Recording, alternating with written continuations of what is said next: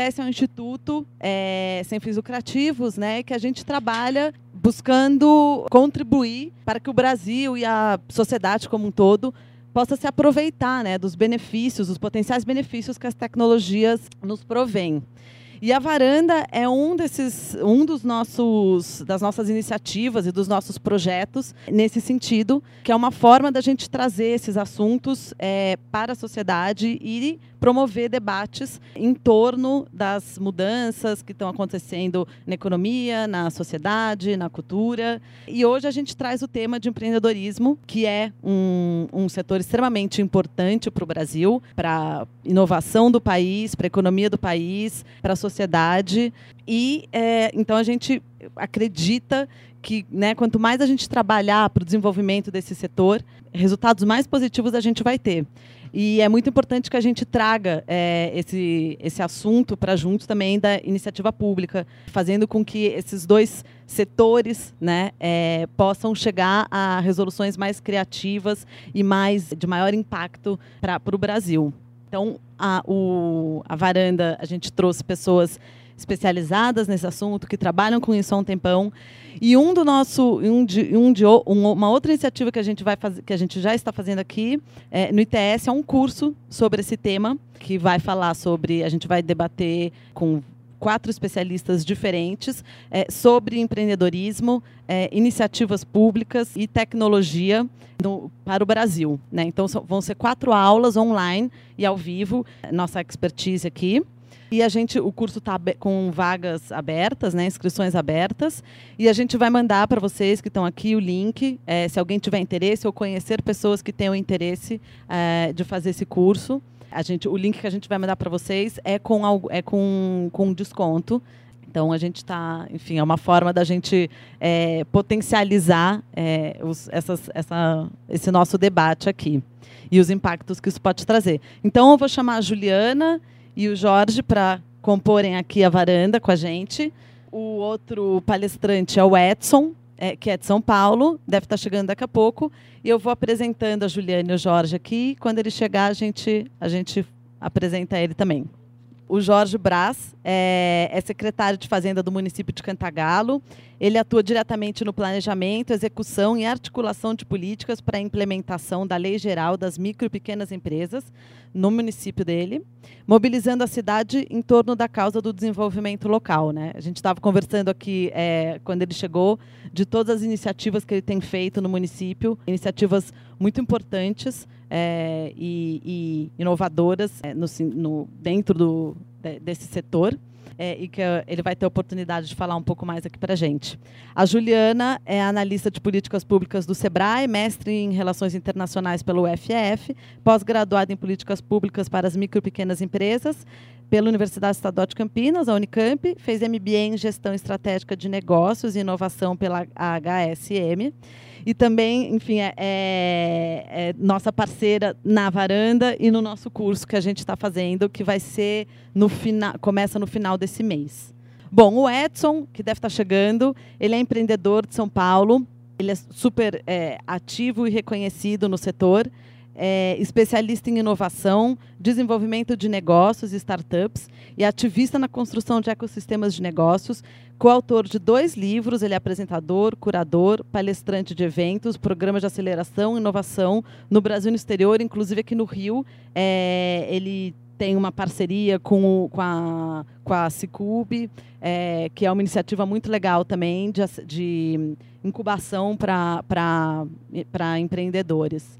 Talvez ele fale aqui também hoje. Então, eu vou pedir para vocês irem começando. Pessoal, boa noite. Primeiro, agradecer o convite do ITS né, e também a oportunidade de estar aqui passando um pouquinho dessa experiência que a gente vive lá no interior para vocês.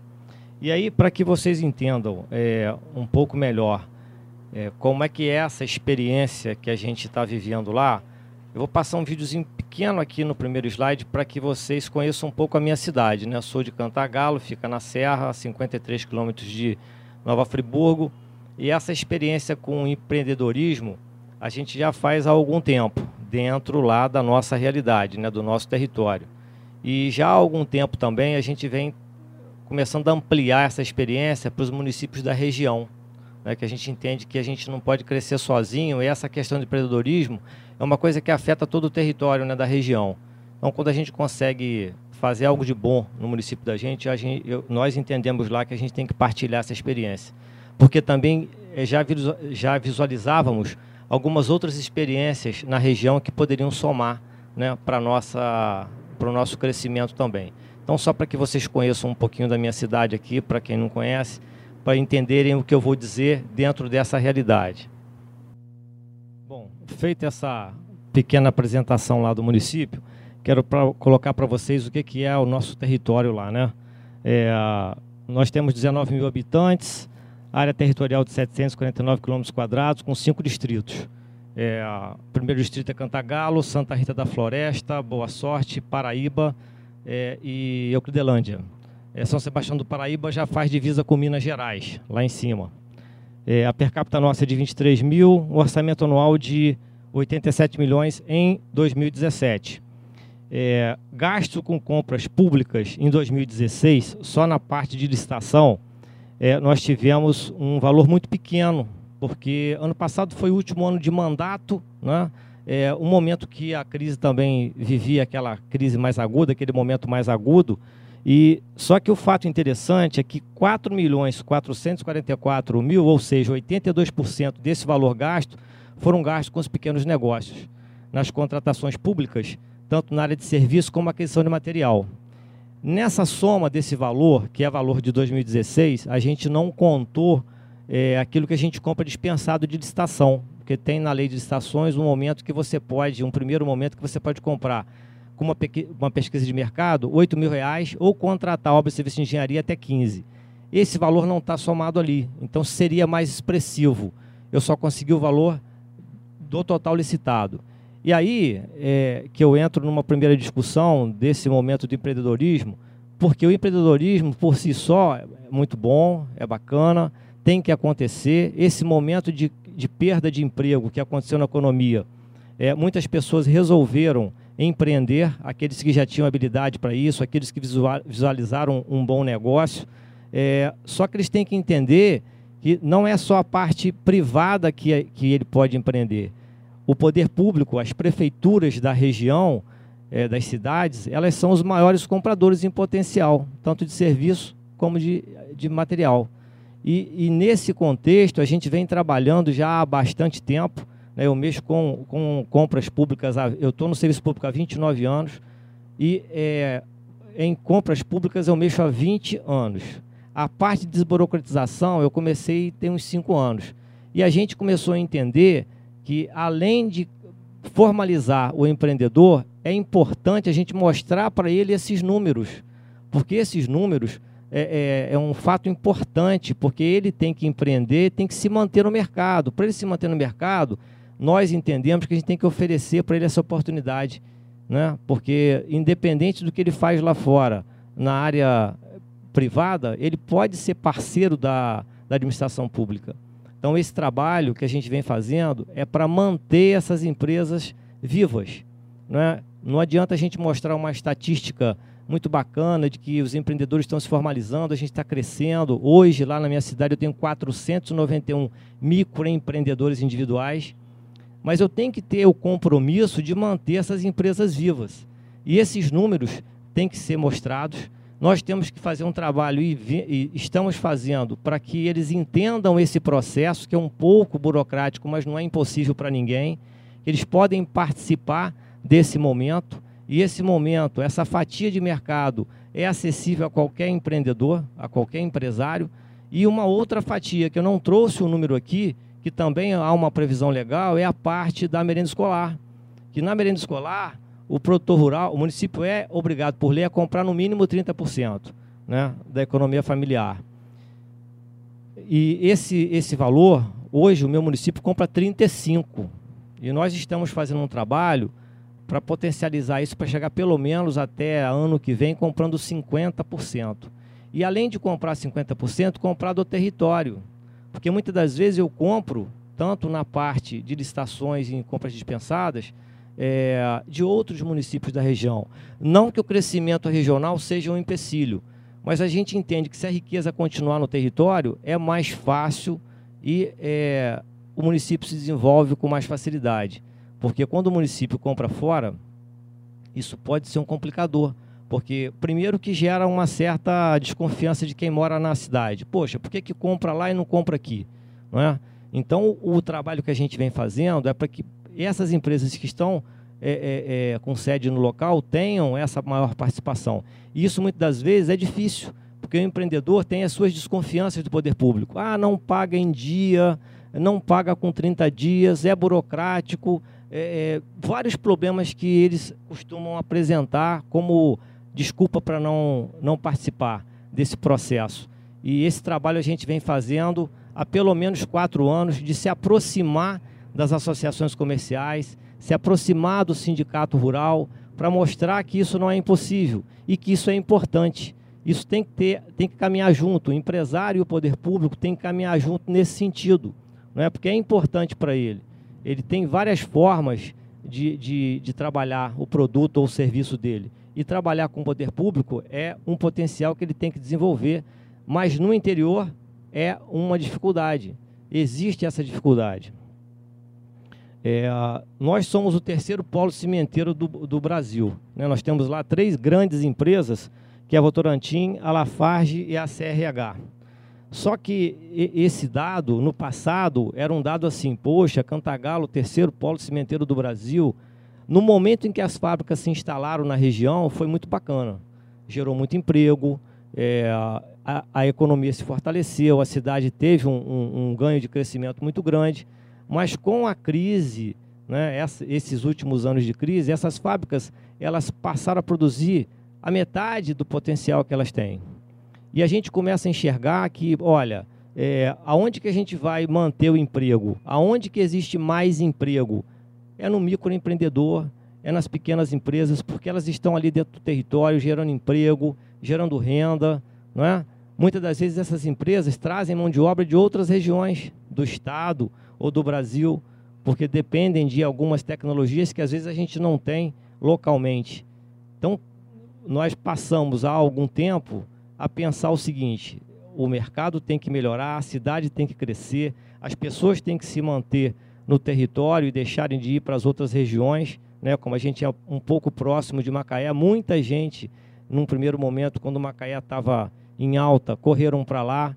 Mas a nossa preocupação é manter essas pessoas, né? Dentro do nosso território e trazer outras oportunidades para que outras empresas possam vir morar em Cantagalo, criar sede em Cantagalo ou filiais, que outras pessoas venham morar na nossa cidade, porque vocês viram aqui que é um, é um, vamos dizer assim, um lugar muito agradável de se morar.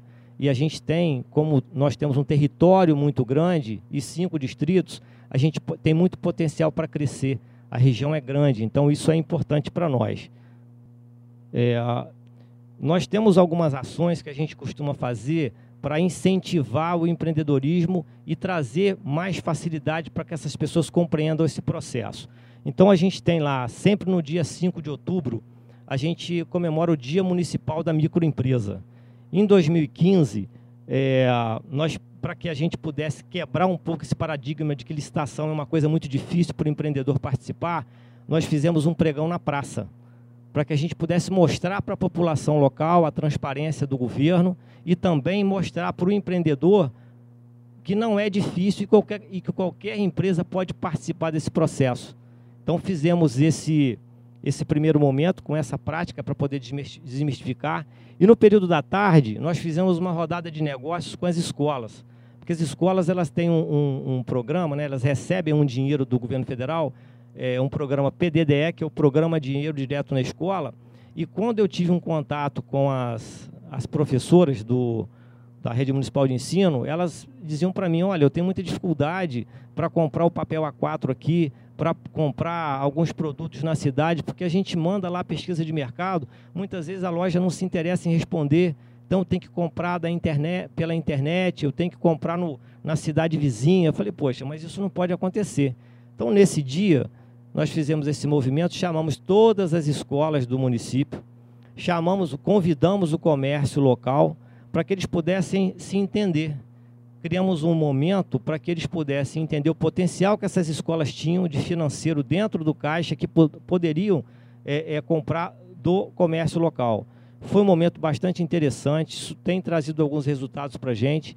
A gente vai repetir esse evento agora, dessa rodada de negócio em 2017, porque a gente está criando é, uma campanha que eu vou mostrar para vocês, que a gente vai lançar agora no dia 28 de junho, em razão da retomada, né, o, o nosso, o nosso novo mandato, né, para todo o Brasil aí, os prefeitos estão chegando, a gente precisa recuperar um pouco a credibilidade dos municípios, né, a gente vem no momento que os municípios, os prefeitos assumiram com dívida, né, alguns com dívida, e cria essa desconfiança do empreendedor, né, do, do comerciante, ah, eu não vou vender porque a prefeitura está devendo, não vai me pagar, então a gente vai retomar esse segundo momento, mas antes de partir para essa campanha que a gente vai, vai lançar agora, eu quero falar um pouco também da rede de agentes de desenvolvimento do estado do Rio Janeiro, da região serrana do estado do Rio de Janeiro. Quando a gente começou a trabalhar essa ideia é, de trabalhar em conjunto, trabalhar em rede, né, um município conhecendo o outro, ajudando o outro, em 2000, final de 2014 nós fizemos um curso oferecido pelo Sebrae, porque nós já éramos agentes de desenvolvimento. E o Sebrae entendeu que era um momento da gente dar um passo à frente. Então ele ofereceu para vários municípios da região, e naquele momento foram seis a participar. Nós participamos de um curso de agente de desenvolvimento avançado. Fizemos esse curso no final de 2014 e surgiu ali a ideia de criar uma rede de agentes, né? aqueles agentes que estão em seu município, dentro do território, fazendo, promovendo o desenvolvimento local, seja na área das compras públicas, seja na área da desburocratização. Nesse contexto, nós nos unimos para que um pudesse ajudar o outro. Fizemos um planejamento estratégico, estabelecemos que nós teríamos como meta até esse ano, porque a rede fez dois anos agora em maio, é, alinhar a nossa atuação em compras públicas e desburocratização.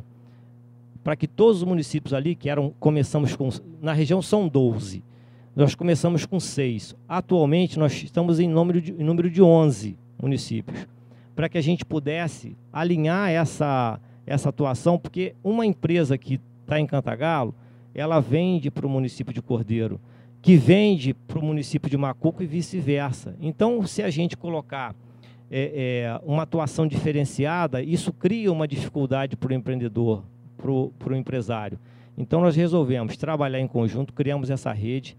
É, naquele momento, nós tínhamos apenas dois municípios com sala do empreendedor, que é onde o, o, o, nos municípios onde o empresário tem a facilidade de chegar é, para fazer todo o trabalho em relação à sua formalização, seu alvará, tirar suas certidões. Hoje nós temos seis, oito municípios com sala do empreendedor. É, naquele momento, só um município é, emitiu alvará online, né, porque com a ferramenta criada pela Juscerja, que é o Regim, registro integrado, integrado de empresas, apenas Cachoeiras de Macacu fazia o alvará online. Hoje nós temos oito municípios emitindo alvará online. Não tem mais aquela coisa do, do, do empresário ir ao, ao município com a, o processo físico, pa, passar por várias secretarias para emitir seu alvará. Hoje, a maioria desses municípios já atuam com alvará online, facilitando a vida do empresário e do contador dando celeridade a esse processo para poder desburocratizar esse ambiente que sempre foi complicado de mexer. Com essa rede a gente conseguiu avançar, estamos completando dois anos e agora em novembro de 2017 a gente vai fazer uma nova, fazer essa leitura de onde a gente já chegou para que a gente possa ter é, é, uma nova meta estabelecida para continuar trabalhando e melhorando cada vez mais esse ambiente. E aí, quando a gente assumiu o governo agora, né, nesse janeiro, a nossa dificuldade era essa. Bom, é, a prefeitura está devendo, eu não vou vender. A gente fazia pesquisa de mercado para compra direta ou para a gente conseguir é, formar o preço para licitação, ninguém respondia a coleta de mercado. Não vou vender, não vou responder, a prefeitura está devendo. E a gente começou a sofrer com isso, porque a administração começou a ficar travada, porque a gente também depende desse ambiente positivo para a gente poder dar andamento no trabalho. Se ele não me, não me dá uma média de preço, eu não tenho como comprar aquele produto ou, ou contratar aquele serviço. Então nós começamos a trabalhar com o Sebrae novamente, né? pedimos ajuda, porque o Sebrae tem essa grande penetração. Em razão de ter o problema com a merenda escolar, chamamos o, o Sindicato Rural da cidade com a Associação Comercial. Estamos lançando agora, é, no dia 28 de junho, essa campanha Cantagalo compra de Cantagalo, valorizando o empresário local. E por que o empresário e não o comércio? Porque não só o comércio que está de porta aberta, mas aquele empresário que está na sua casa, o MEI, o microempreendedor individual, ou qualquer outro empresário que não tem uma porta aberta dentro da cidade ali, mas que é um empresário que atua nesse mercado de compras públicas, para que a gente possa abrir uma discussão nova com ele, mostrar para ele que o município tem que comprar, precisa comprar, precisa fortalecer esse vínculo, que o município vai pagar em dia, né, desde que ele também faça a parte dele, que o município desburocratizou essa forma dele poder é, é, trabalhar lá, fazer as suas certidões, fazer a sua regularização e que essa, essa parceria tem que ser fortalecida. Nós estamos início de mandato, temos quatro anos para trabalhar, então nós achamos prudente fazer essa campanha, essa chamada, e dentro dessa campanha, algumas é, ações foram estabelecidas até outubro. Né? Nós vamos ter capacitação para os servidores públicos, que também precisam estar alinhados com esse discurso, porque no meu município são três fundos, né? Fundo de Meio Ambiente, Fundo de Saúde, Fundo de Assistência Social, mais as secretarias da Prefeitura. Então são quatro setores de compras. Então vamos capacitar esses servidores novamente, reciclar aqueles que já faziam esse trabalho e fazer uma nova capacitação. É, vamos capacitar o produtor rural, é? porque na verdade ele tem mais dificuldade, porque ele está lá no campo, muitas das vezes ele é o pequeno produtor, então vai entrar nessa capacitação também junto com o sindicato e também uma, uma capacitação para os empresários, que aí o horário a gente vai decidir, da outra vez que nós fizemos, nós fizemos à noite, capacitávamos, é, era um programa chamado Compra Mais, que agora está tá voltando, mas o primeiro Compra Mais a gente fazia uma rodada de, de capacitação com os servidores na parte da tarde e com os empresários à noite, porque o mesmo consultor ouvia os dois lados e a gente conseguiu ter bastante sucesso naquela ocasião. Isso foi idos de 2013. Então a gente tem que retomar esse trabalho. Então essa campanha tem esse objetivo de fortalecer esse vínculo, melhorar esse ambiente e trazer sucesso para os dois, sucesso para o poder público e sucesso empresarial né, para essas empresas que se dispõem a vender para o poder público. É, eu tenho um, um, outro vídeo que eu vou passar para vocês para finalizar, que é uma iniciativa nova. É, essa iniciativa veio de um empresário. É, vou te passar o microfone só para eu passar o contexto. Ah, beleza, só para passar o contexto para eles. Foi um empresário de um distrito, um dos nossos distritos de Boa Sorte, que ele é apaixonado por história e gosta da história local. Ele começou com um museu dentro da loja dele e ele criou é, desse, desse início que ele idealizou, ele criou um, um circuito chamado Caminhos do Imperador.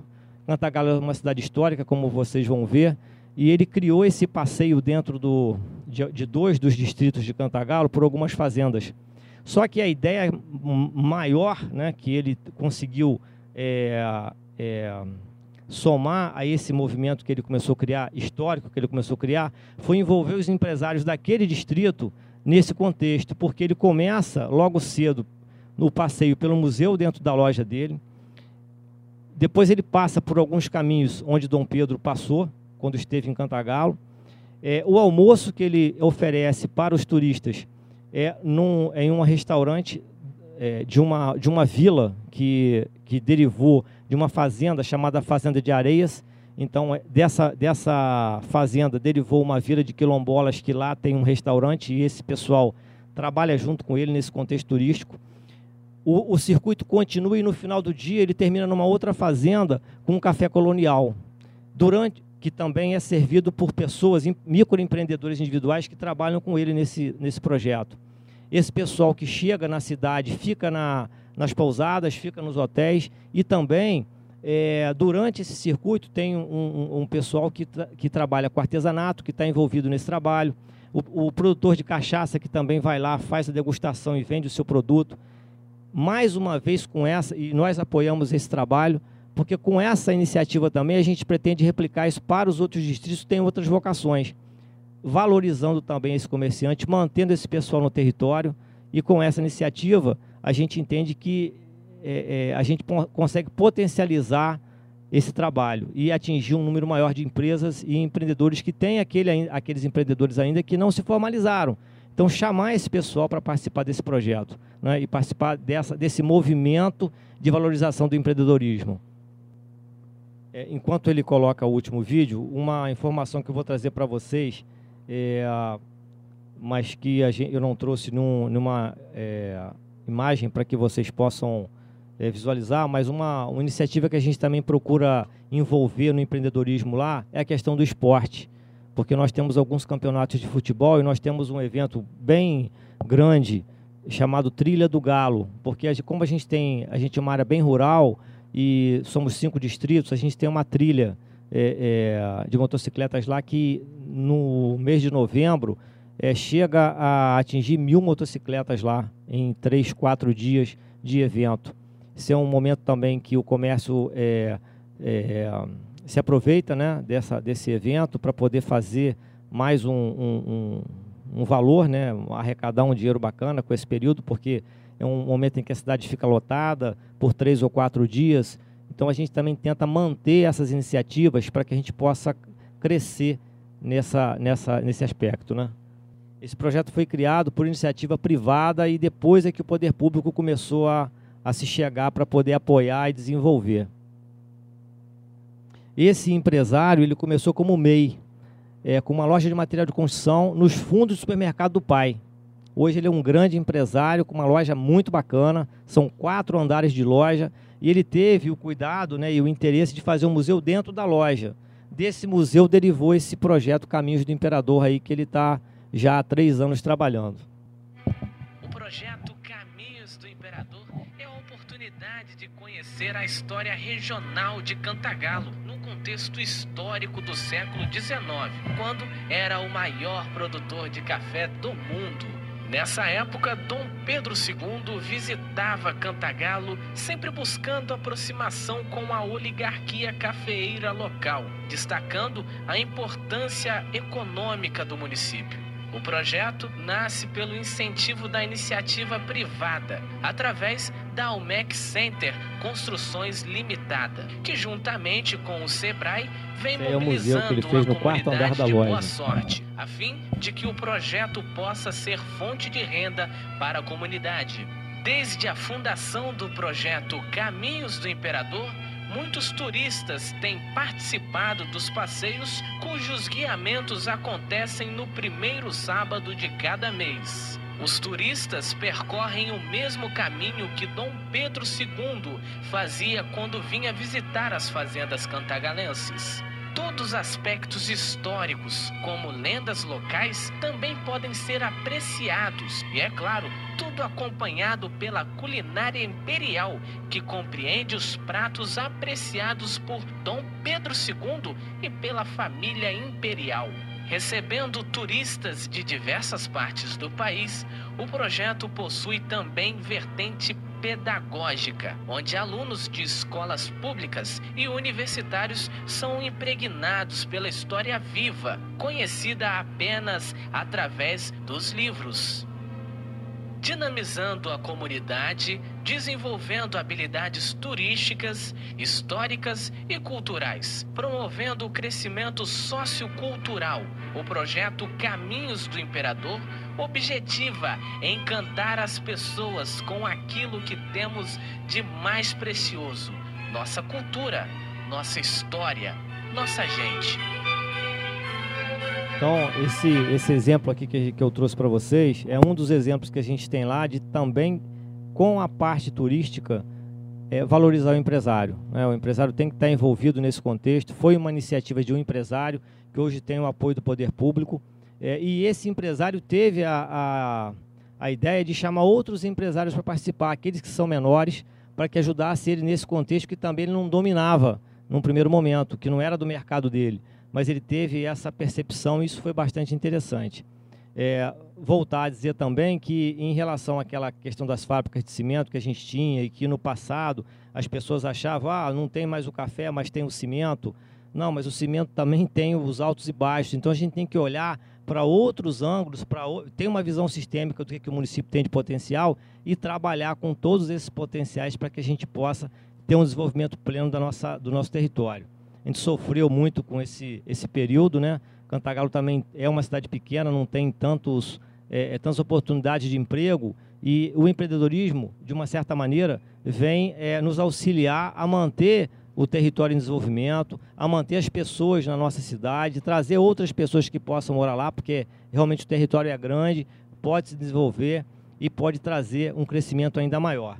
Então eu vou ficando por aqui e só deixo aqui os meus contatos e dizer que o conformismo é o combustível da alta performance. Né? Então a gente não pode se é, realmente se contentar com o que a gente tem. A gente teve o café, a gente teve o cimento, tem o cimento, mas a gente tem muitas outras coisas que a gente pode desenvolver e a cidade pode crescer e empreender cada vez mais. Essa é a nossa filosofia lá em cima e trazer, né, trazer essa experiência para cá e também trabalhar com os municípios que estão no nosso entorno lá, que são, somos, somos 12, né, tem 11 no nosso entorno, e, e entender que isso pode ser replicado por demais distritos da nossa região. Então, é dessa maneira que a gente vem trabalhando, vem tentando fortalecer o, o empreendedorismo e o comércio local com essas iniciativas. Tá bom? Obrigado aí. Só anunciar que o Edson chegou e convidá-lo a, a, a, a compor ali o espaço dos palestrantes.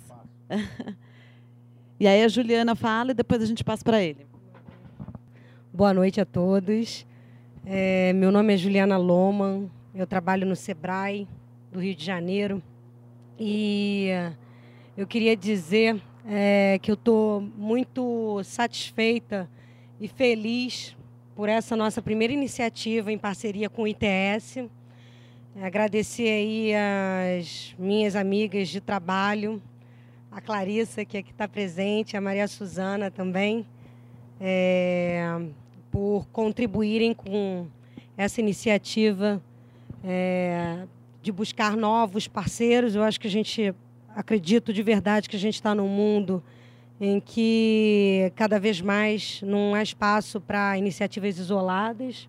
Então, eu trago aqui o meu agradecimento de toda a equipe, é, da gerência de, não apenas da gerência de políticas públicas, mas de todo o Sebrae Rio de Janeiro.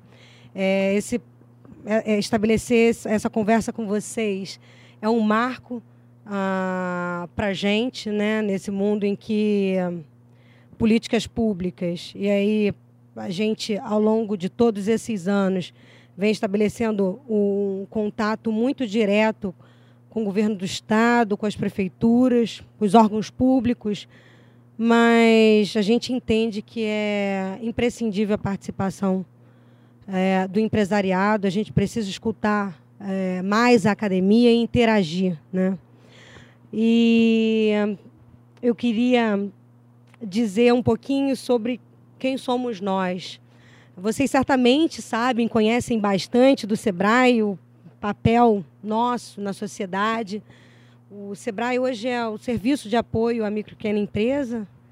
É, ele hoje chega a praticamente todos os municípios do, do Brasil.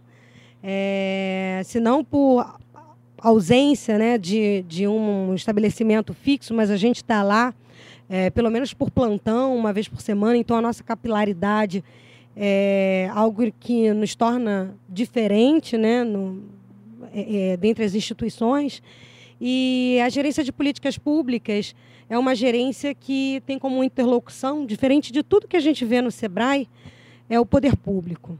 É, toda a iniciativa que o SEBRAE tem em relação ao, ao, ao, mundo empresarial é junto com os negócios, seja ele o empreendedor, né?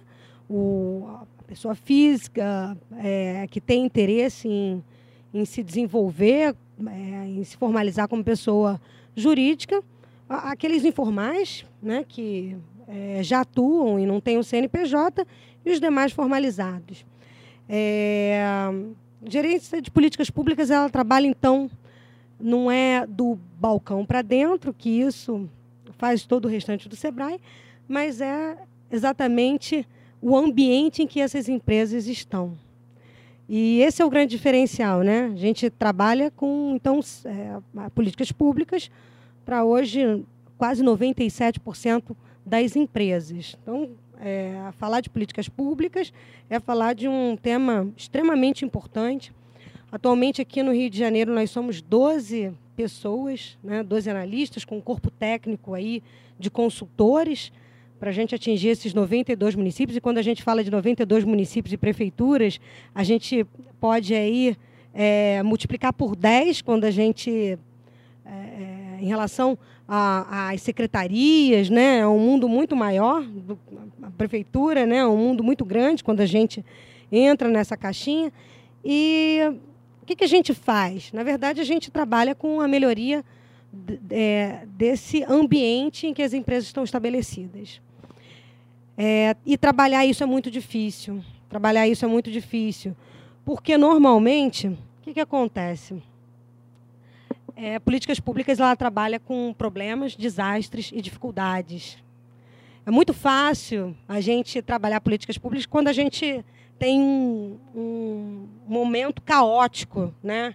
Eu acho que a gente está vivendo um bom momento agora para se trabalhar políticas públicas. Me parece que é um bom momento, né? É um momento caótico em termos políticos, um momento caótico em termos econômicos, é um momento caótico em termos de formação é, de nós, cidadãos, como é que nós vamos nos comportar.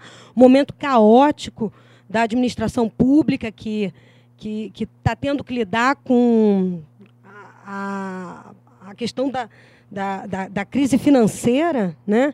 E uh, eu, a grande questão aqui é como a gente percebe né, a vulnerabilidade dessas micro e pequenas empresas. É muito, muito impactante quando uma grande empresa deixa o seu estado e vai para outro, deixa o seu país e vai para um outro lugar. Mas a gente pouco percebe quando uma padaria fecha aqui, o comércio de roupas ali. A gente começa a se dar conta quando isso começa a acontecer recorrentemente. E isso a gente está conseguindo perceber agora. Certamente vocês, cada um de vocês, onde moram, pode perceber o esvaziamento né, urbano, é, empresarial que nós estamos tendo. E daí a gente começa a entender é, qual é a problemática e e a partir daqui a gente começa a ficar mais sensível às políticas públicas. Eu digo isso é, porque é, se a gente volta alguns anos atrás, né, hoje nós estamos em 2017. O Braz falou aqui muito de muitas políticas públicas que estavam ancoradas em uma legislação federal. E essa legislação é uma legislação federal de 2006. Ou seja, 11 anos para uma lei complementar ela não é uma lei muito velha, é uma lei bem recente, considerando que a gente tem legislações hoje da década de 70 que regem, por exemplo, o nosso espaço urbano, né?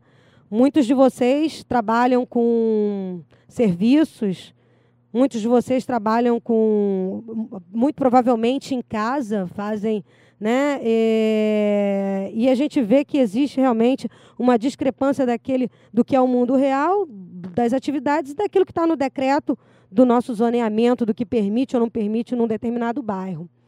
É, há duas semanas eu tive presente, estive presente numa audiência pública na Câmara de Vereadores do Rio de Janeiro e foi muito emblemático, né, para quem estava presente lá escutar as pessoas, os empresários, os moradores da região do Cosme Velho sobre, sobre essa, esse gap da legislação né, do, desse espaço urbano, do que o poder público permite que seja exercido lá em termos empresariais e daquilo que realmente acontece na prática. Ou seja, em linhas gerais, é, basicamente, para que a gente possa entender, é, é, pensar o Cosme Velho com aqueles lindos casarões antigos, né? É, muita gente tentando empreender ali sem poder conseguir um alvará. Porque a legislação da década de 70 não permite. Então, é, esse é um problema que a gente deve é um problema que a gente deve enfrentar com políticas públicas, né?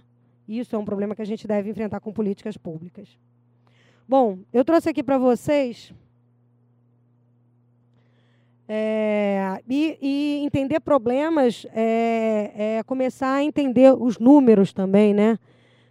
Enfim, com o que, que, que público é esse, né? É muito difícil a gente conseguir dados de pequenas empresas. é, dados consolidados. E eu acho que fica aqui um desafio para quem trabalha. Eu sei que tem pessoas que trabalham com a temática de cidades inteligentes. A gente precisa ser mais inteligentes e entender o, é, o que essas micro pequenas empresas representam, é, a questão da própria compras públicas, né? A grande parte dessas compras públicas, ela é de, grande parte difícil de ser monitorada. É, muitas vezes isso está dentro de uma planilha em Excel, dentro de uma secretaria específica de uma prefeitura, e como é que a gente faz é, com que isso tudo possa ser sistematizado, a gente possa utilizar tecnologias.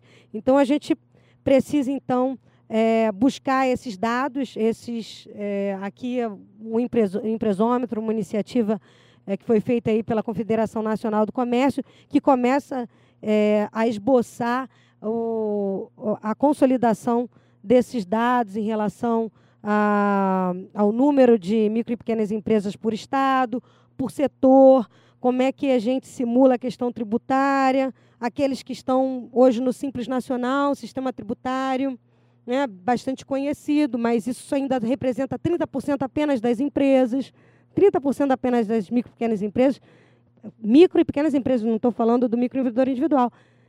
Das micro e pequenas empresas estão no Simples Nacional. Né? E as demais? Então, não, nem tudo está resolvido nessa história. E a gente tem um grande desafio. Bom, os dilemas atuais, né, em relação à falta de enfrentamento desses problemas, a gente precisa enfrentar e pensar que a gente precisa intervir com um, objet com um objetivo específico. Né?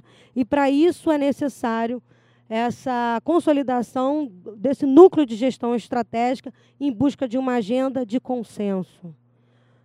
O, na, o SEBRAE, em relação a políticas públicas, né, tem um papel importante em relação ao apoio a esses municípios a ter uma agenda própria que trate os pequenos negócios. Acho que foi muito importante e interessante a fala do, do Braz, né, quando ele falou da questão da desburocratização, porque quando a economia vai bem, os negócios eles enfrentam é, tranquila, muito mais tranquilamente essas questões da, da, da, da burocracia, não apenas para formalização, mas para manutenção daqueles negócios. Né? Os empresários eles conseguem sobreviver com a ausência, por exemplo, né, da, do pagamento da compra pública. Ele, ele consegue sobreviver, muitas vezes, é, com um crédito mais caro, com a falta de tecnologia, ele consegue ali permanecer. Mas esse é um problema crônico, né? É, as micro e pequenas empresas elas estão vivendo pouco. E nós precisamos apreciar isso. Né? Quando a gente fala de empreendedorismo, empreendedorismo não apenas como um fator comportamental, mas como é que é possível trabalhar não apenas o fator comportamental, mas é, esse ambiente. Então, esse ambiente, ele hoje tem um, um marco, é, né, que a gente, que é o Estatuto da Micro Pequena Empresa, como eu disse, celebra agora 11 anos, mas ele precisa ainda ser apropriado pelas prefeituras. Né? De verdade, verdadeiramente apropriado pelas prefeituras. Esse marco ele trata desde as questões da, de acesso a mercados, das questões tributárias, é, das questões das obrigações acessórias, que são muitas, mas de benefícios em relação a taxas que mexem diretamente com, com, com o desenvolvimento desses negócios. Hoje eu, eu li a, a gente recebeu aí no, num grupo de WhatsApp uma, uma matéria né, que fala da política de desoneração tributária que os, os Estados Unidos é, nesse novo mandato, está instituindo e a possibilidade é, de, de um, um, enfrentamento com as das empresas brasileiras em relação à competitividade, como é que nós ficaremos em relação a isso? Porque não, não adianta achar que as empresas brasileiras vão sobreviver só porque o mercado interno brasileiro é muito grande, ainda é muito grande em comparação a diversos países, porque hoje nós, é, cada vez mais, é, concorremos com, com as empresas, com as empresas de fora. E esse é o grande dilema aí do, do empreendedorismo, né? Não apenas trabalhar as questões comportamentais, que é muito importante, mas um empreendedorismo também como política pública. É, e essa nova geração, né, me parece, é, eu acho que vai ser o grande desafio, né? A, a, é, o, o que os nossos pais passaram, nossos avós, nossos pais em relação ao serviço público, é, tudo isso há de se reconfigurar de uma forma muito rápida e, e as políticas públicas elas parecem ser uma solução. Então, é, nós devemos, a, a minha proposta aqui é que nós procuremos agendas de consenso, agendas de consenso entre o poder público, que possa incluir as entidades empresariais, as lideranças locais, para que essas políticas públicas elas possam ser melhor desenhadas e não apenas desenhadas, porque é, um dos grandes problemas não é nós somos capazes de formular belíssimas políticas públicas, mas talvez o maior desafio esteja em aplicá-las, em aplicá-las e fazer com que elas sejam bem executadas. É, tec tecnologias e redes sociais estão aí para isso, né? E a sociedade cada vez mais vigilante, nos, é, podendo nos proporcionar uma sociedade cada vez mais vigilante, mais responsável, apropriando-se desses benefícios, né? Eu eu quero ver ainda, eu quero ver os empresários cobrando das prefeituras a falta de regulamentação de um determinado benefício, a falta de comportamento em relação a um fiscal por exemplo, em relação à dupla visita, né? Daquele fiscal que, ao invés de orientá-lo, está multando. Então, é se apropriar. Hoje a gente tem né, o estatuto, toda criança sabe quais são os seus direitos, quais são os seus. Os seus direitos, eles sabem ali, e, e, e é isso que a gente tenta é, disseminar em relação às micro pequenas empresas é, não apenas o poder público se apropriar, mas as micro pequenas empresas se apropriando desses benefícios para poder cobrar o, o, poder público. Né? Então, uma sociedade com cada vez mais pertencimento e engajada. Nós não podemos ignorar mais né, é, a tecnologia, as redes sociais, e aí é um grande dilema. Ah, para as prefeituras, as prefeituras ainda vivem na idade, grande parte delas na idade da pedra. Né? é inconcebível. Eu fico maluca quando eu penso é, que meu sobrinho de 5 anos, né, daqui a, a 20 anos, de repente, se ele imagina.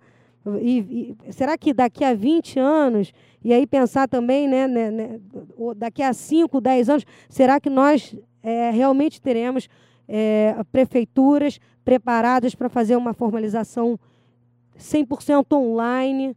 que o cara possa pegar o seu CNPJ. Nós já, te, já estamos caminhando para isso, mas o caminho ainda é, é muito distante. É, são essas considerações que eu gostaria de fazer, é, trazendo aí, tentando pensar políticas públicas de empreendedorismo é, nesse espaço e agradecer mais uma vez a oportunidade e a possibilidade de é, estabelecer um papo com vocês. Muito obrigada.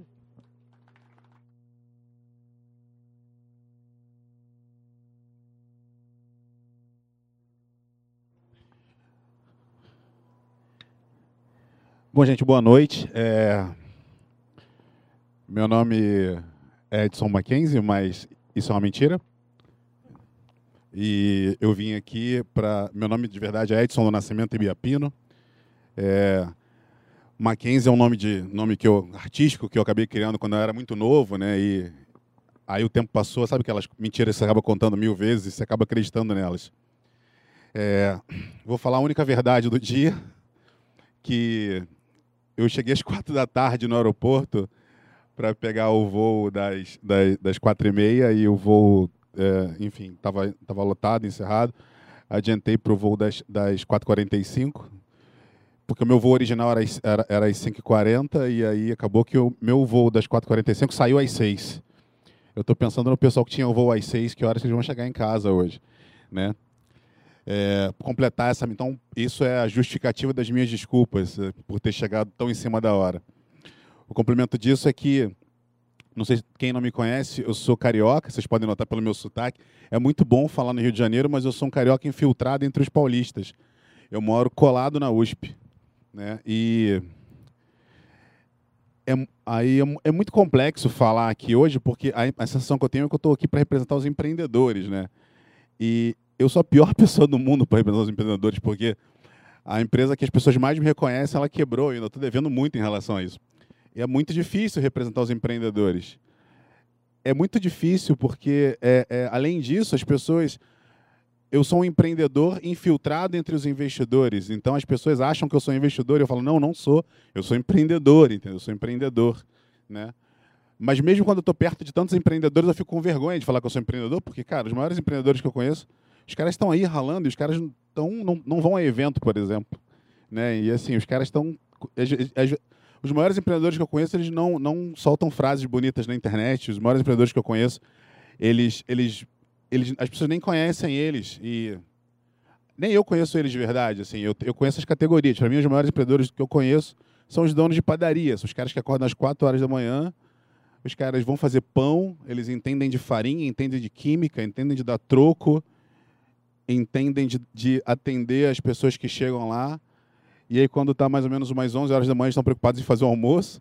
E quando é umas 4 da tarde, estão preocupados em fazer a fornada do final do dia e eles vão dormir às 11 horas da noite para daqui a pouco começar de novo, tudo de, tudo de novo, e o ciclo continue de modo infinito. Eu estou contando isso para vocês porque eu acho muito legal tudo que a gente fala, e, e, assim, eu sou um profundo fã do Sebrae, eu acredito que o Sebrae é um, um, um órgão que ele consegue ser mais poderoso que a ONU, sabe? A ONU, quando tem um país em guerra, ou caso uma catástrofe, ele entra lá e, e, e ajuda as pessoas, é super humanitário tal. O Sebrae ele faz a mesma coisa, ele entra em ambiente com em catástrofe de negócios completamente, ele, a gente está lá, eles ensinam as pessoas, é maravilhoso. Ver o que o Cantagalo está fazendo, mesmo, mesmo, tão próximo ali de Cordeiro, Duas Barras, ali tem, além Paraíba, aquela região toda ali é uma região muito confusa, é, é, que é esquecida, e muitos cariocas, não, muito, muitas pessoas que são do Rio de Janeiro, eu sou carioca, assim, as pessoas não conhecem, eu acabei conhecendo porque eu adoro vasculhar e estou sempre acompanhando. Estou contando todas essas coisas porque muitas vezes a gente fica nessa expectativa de querer que o empreendedor, o empreendedor hoje ele é o novo, ele é o novo inventor, né? Então é o cara que tem que chegar e tem que dar aquela solução mirabolante, é aquele cara que chega com uma, com uma palavra ultra no uau, sabe? Mas isso não é uma mega, mega inverdade, isso é uma grande mentira. É, e a gente vive uma mentira hoje. Não porque a gente, não porque a gente mente, mas é porque a gente não ainda não conseguiu enxergar a verdade. Vou, vou tentar resumir para vocês. Ah, até hoje, até bem, até bem pouco tempo atrás, tudo, tudo que a gente conhecia como verdade é, é, não, não existe mais, entendeu? É, é até o começo do ano, o José viu que ele era o maior representante do homem brasileiro. Hoje as pessoas odeiam, ouvir o nome dele incomoda as pessoas. É, o Ike Batista, eu, eu, eu não terminei minha faculdade, eu briguei com meu professor porque o Ike Batista era o maior exemplo de empreendedor, e o escritório do cara era aqui do lado. Estou contando essas coisas para vocês porque o único aprendizado que a gente tem que ficar disso tudo é que a gente tem que continuar é, se incomodando com as coisas. Eu acho que isso é o que a gente que define a gente. A palavra empreendedorismo ela não estava no dicionário até 92. Teve um trabalho enorme do pessoal da Endeavor para colocar no dicionário a palavra empreendedorismo, né? E o empreendedor, que vem da palavra entrepreneur, que é uma palavra em francês que significa aquele que aquele que separa as brigas ou, ou então aquele que provoca as brigas, ou então seria aquele cara que fica lá fazendo botando pilha para a galera brigar na rinha de gala, aquelas coisas. Então nós empreendedores, nós somos esse cara, esse cara que está constantemente convivendo com a dor, convivendo com o problema, só que a gente hoje está achando que é tudo muito bonito, a gente acha que é muito legal, a gente acha que é, é fofo empreender. É fofo dar entrevista, é fofo sair no jornal. Eu, eu constantemente escuto, falo com empreendedores, eles falam que. Não, ontem mesmo um empreendedor falou: não, estava falando com. Poxa, falei com um cara, o cara falou que meu projeto é muito legal, que meu projeto é muito bom, ele falou que adorou a gente. Eu só escutava assim: vai dar merda, vai dar merda, vai dar merda, vai dar merda. Então, assim, eu não consigo escutar essas coisas. Eu falo isso porque, assim, eu parei de acreditar na mídia quando eu comecei a mentir para ela. E, e, e, eu vejo a gente fazendo isso com o empreendedorismo. O empreendedorismo não vai acontecer enquanto a gente não meter a mão e fazer alguma coisa. Sabe? É, é, é, esse é o recado único e exclusivo. Acho que vocês sabem muito bem disso.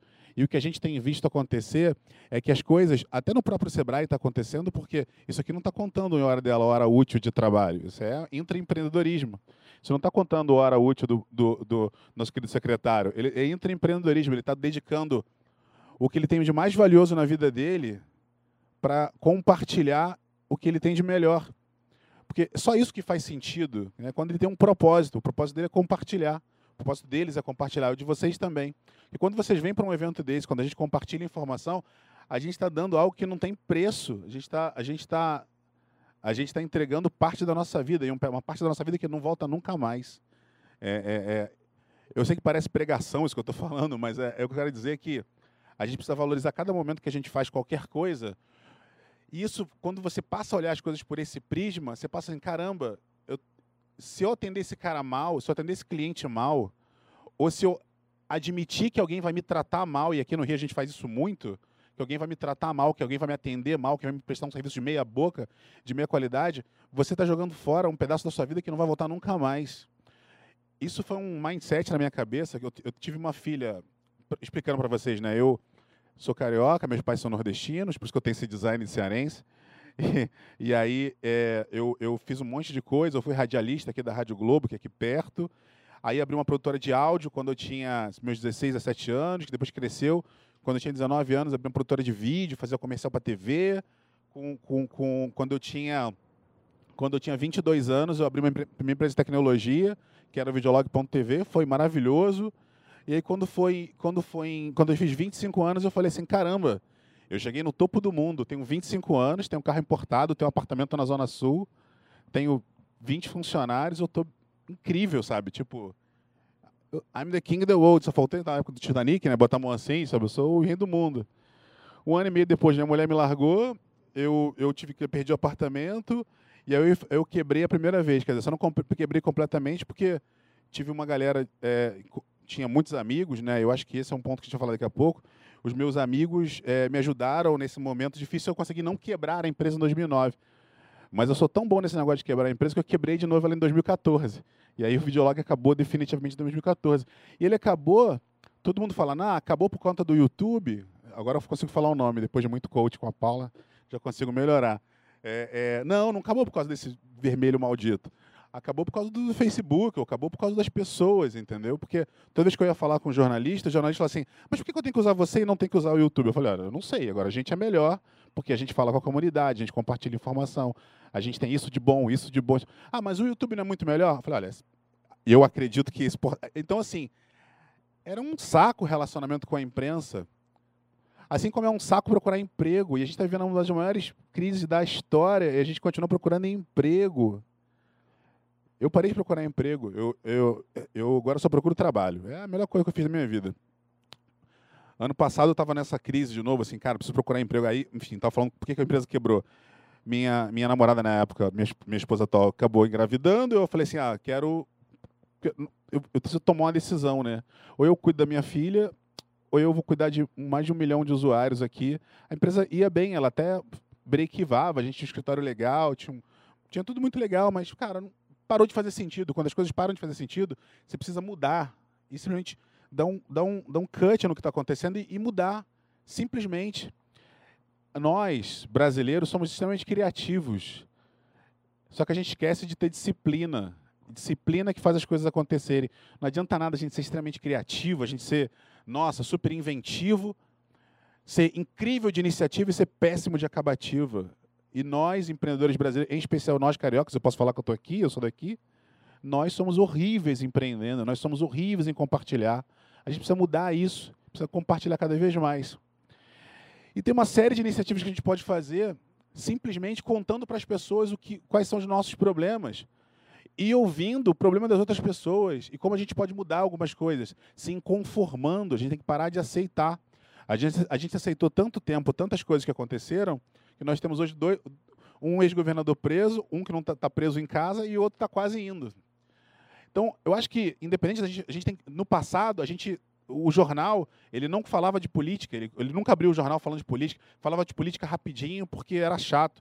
Hoje o, o Jornal Nacional abre falando de política, e é incrível falar de política, hoje todo mundo quer saber de política. E não existe política pública maior do que você do que você começar a mudar as coisas dentro da sua casa, dentro da sua postura, dentro das coisas que você está fazendo no, no dia a dia. E às vezes é só às vezes um, um pequeno, uma pequena faísca, uma pequena motivação, uma pequena, uma, uma pequena ajuda que você faz. Vou dar um exemplo para vocês. Tem uma região aqui, aqui, é, aqui no Rio de Janeiro chamada Visconde de Mauá.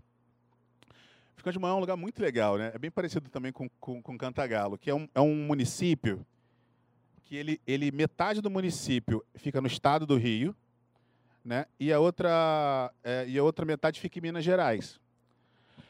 Então acontece um negócio maravilhoso. Assim, chega um pedaço que tem asfalto, mas outro pedaço não tem porque não a jurisdição da outra prefeitura, eu não vou colocar lá. Então tem é, é um vale onde é que assim tipo é um vale que eu chamei de terra do nunca ali, que não tem dono aquele negócio, né? Ele ele fica no meio do nada, porque a prefeitura daqui não quer fazer, de lá tem que fazer, então fica aquela briga de condomínio que ninguém faz nada. Um, uma pessoa que eu conheci, o, o, o, um amigo querido, o Gracindinho, que é filho do Paulo Gracindo. O Paulo Gracindo tem casa lá há muito tempo. O Gracindão falou que queria fazer alguma coisa pelaquela região. A gente começou a pensar. A gente montou um grupo no WhatsApp, é, eu e dizer, alguns artistas e eu que estou meio dessa, maluca, dessa maluquice toda. Essa galera, a gente começou a conversar. Enfim, a gente criou um negócio chamado Vale Criativo. O que é o Vale Criativo? é um, é um espaço colaborativo para compartilhar informações de arte. Pra, o foco lá é formar, formar artistas. Mas quando a gente fala de formar artista, a gente não está falando só de de tratar e de ensinar o cara a ser ator. A gente está ensinando o cara a fazer, mexer na contabilidade, a pensar em arquitetura, a pensar, a pensar em infraestrutura, a pensar em divulgação, a pensar em parcerias da região para falar com os, com os restaurantes. Então tem todo um, um, todo um ecossistema em volta disso que a gente para de pensar. O Rio de Janeiro hoje, ele, o Rio de Janeiro, o estado do Rio de Janeiro, ele é muito conhecido pelo petróleo, a indústria do petróleo é muito forte. Porém, a segunda indústria mais poderosa do mundo, né, só perde para a indústria bélica no mundo é a indústria da economia criativa. E o Brasil é fantástico, o Rio de Janeiro é fantástico nisso. A gente tem aqui um evento que é o maior, maior show da Terra, acontece aqui. A gente tem, agora, gente, além disso, a gente tem o, o, que a gente tem aqui de carnaval da Sapucaí. O Salvador está lá brigando aos tempos para ter as coisas deles lá no, nos trios elétricos, mas a gente tem carnaval de rua, a gente tem um povo extremamente criativo, a gente tem vontade de trabalhar. Mas o que, que a gente. Pô, se a gente tem tudo isso, o que, que falta? falta disciplina, falta vontade de executar, de terminar as coisas. Então, mais do que eu falar para vocês aqui frases bonitas, coisas maravilhosas, coisas inventivas, eu, eu, eu, queria falar, provocar vocês numa única coisa. Assim, terminem, seja o que for. Não tenham coisas inacabadas com ninguém, não tenham nada inacabado. E busquem, se interessem pelas pessoas, por tudo que acontece à volta de vocês. As pessoas mais bem-sucedidas no mundo elas, eh, as pessoas mais mal sucedidas no mundo são as takers, que só pedem. Assim como as givers, que só dão, dão, dão, dão. Não adianta nada a gente ser o, o a Madre Teresa de Calcutá e dar, dar. Não, vamos, vamos, não, sabe? Não estou falando para vocês serem o bonzinho, para ajudar todo mundo, não é isso. Mas que eles consigam equilibrar entre, entre o que vocês estão dando e o que vocês recebem. Isso é muito difícil. Eu, eu, eu sofro isso todo dia também, mas a gente precisa pensar assim. A gente precisa pensar que as coisas só vão passar a acontecer quando a gente começar a meter a mão e, e fazer parte disso, buscar iniciativas, conhecer, os, conhecer as comunidades da nossa região. E existe um movimento hoje, que para mim hoje é o, movimento mais transformador em todo o mundo, que é o movimento de, esse movimento de, de inovação, o movimento de empreendedorismo, o movimento de startup. É um movimento tão fabuloso que ele não tem uma cara, ele não tem um dono. A, a, a, gente passa por muitas eras, cada era a gente tem aí uma. Sempre teve grandes lideranças, né? Então, a gente teve aí enfim, um matriarcado sendo muito poderoso, aí depois a gente entrou no, no, no, no patriarcado, onde o homem estava muito no centro do processo. Lá em 1800 e pouco, as, as empregadas lá, as, as, trabalhadoras da Europa e dos Estados Unidos se revoltaram, queimaram sutiã, esse movimento da mulher foi muito forte. Só que hoje a gente não está no movimento nem patriarcado, nem matriarcado, nem nada, a gente está no movimento da transparência. O movimento da transparência é quando você fala a verdade, quando você se mostra, quando você mostra as suas feridas, quando você se apresenta. Quando você faz isso, Os intelectuais chamam isso de inovação aberta. É quando o Sebrae fala assim: olha, eu estou falindo porque o balcão Sebrae não existe mais. Vamos, vamos colaborar, vamos fazer coisas. É quando a prefeitura fala assim: vamos, vamos juntar o empresário, vamos fazer o empresário ganhar dinheiro, porque quando o empresário ganha dinheiro, ele paga mais impostos, mais impostos a prefeitura, a prefeitura arrecada mais e pode fazer mais coisas. Está todo mundo aqui demitido. Esse estado está quebrado. Eu, eu, meu, um dos meus maiores sonhos é voltar a morar aqui. Um dos meus maiores sonhos é voltar e me relacionar com vocês. Um dos meus maiores sonhos é voltar a fazer as coisas aqui. Mas eu precisei sair, eu precisei fugir. É, eu, eu acho que quando você está muito no fundo do buraco, se você tentar sair do buraco com todo mundo nas suas costas, você, vai, você não vai conseguir sair nunca. Eu tive que sair com o coração na mão, mas sempre que eu posso, eu volto. Sempre que eu posso, eu estou aqui. Ah, eu estou falando da iniciativa do Vale Criativo, que está lá em Visconde de Mauá, mas não é só essa iniciativa, eu também estou contribuindo é, é, é, hoje eu falo com grandes empresas para que essas grandes empresas desenvolvam programas de inovação aberta cada vez mais. Eu ajudei a construir um programa, uma plataforma de inovação aberta para cooperativas. É um modelo tá padrão, aberto. A gente está tentando documentar o máximo de coisas possíveis para que qualquer grupo, qualquer cooperativa de qualquer coisa possa implantar um espaço de inovação. Um desses pontos é ter um espaço de coworking lá dentro. A gente conseguiu o apoio do Cicobi, que é sexto, um dos seis maiores bancos do, do país, a gente conseguiu autorização deles, pegamos um pedaço dessa verba e criamos um programa de, de inovação aberta para encontrar fintechs. Ah, mas pô, Mark, pô, tá uma... você está aqui falando de colaboração, de ajudar as pessoas. Um banco fazendo um programa de fintech? É. Mas eu consegui convencer os caras que era muito mais legal eles gastarem dinheiro para encontrar fintechs para ajudar os cooperados, quer dizer, para ajudar empresas, do que ajudar eles próprios. Porque para ajudar eles, a barreira de entrada era muito grande.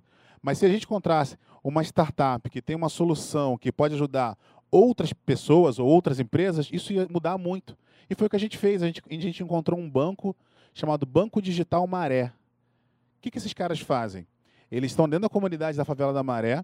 As pessoas precisam pagar conta, pagar conta de água, luz, telefone, elas querem pagar. Quem mora em comunidade, eu sou de comunidade, eu sou de Bangu, eu não, eu, eu, eu, as pessoas querem pagar suas contas, mas não tem uma lotérica, não tem um banco. Como é que você faz? Você tem o dinheiro, mas você não tem conta no banco. A população é desbancarizada. Eles criaram um banco que opera criptomoeda, que com o aplicativo você pode pagar sua conta ali, pelo aplicativo. Você bota crédito no aplicativo deles no comércio local. Assim você faz o dinheiro circular dentro da comunidade da Maré. E o banco está crescendo. Tem grandes empresas já olhando para ele, buscando botar investimento. Então, às vezes, a gente fica querendo fazer um negócio megalomaníaco e não vai. No próprio banco mesmo, lá, no própria cooperativa, o Cicobi queria gastar 15 milhões para fazer um negócio monstruoso. Eu falei, não, não precisa não, me dá só meio milhão que eu faço de coisa. Eles queriam montar um espaço de 4 mil metros quadrados. Eu falei, não, me dá só 150. Me dá o que, que tem. O que, que tem? Tem isso, me dá aqui. A gente conseguiu fazer uma plataforma e está funcionando. E as coisas estão acontecendo. O, o, o, o, a operação lá no, em Visconde de Mauá está funcionando. Todo mundo colabora um pouquinho, todo mundo faz um pouquinho.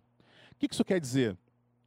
Que a nova economia, a moeda, a gente já passou dessa época de ah, o sal, o papel moeda, isso, aí continua existindo e é ok, funciona.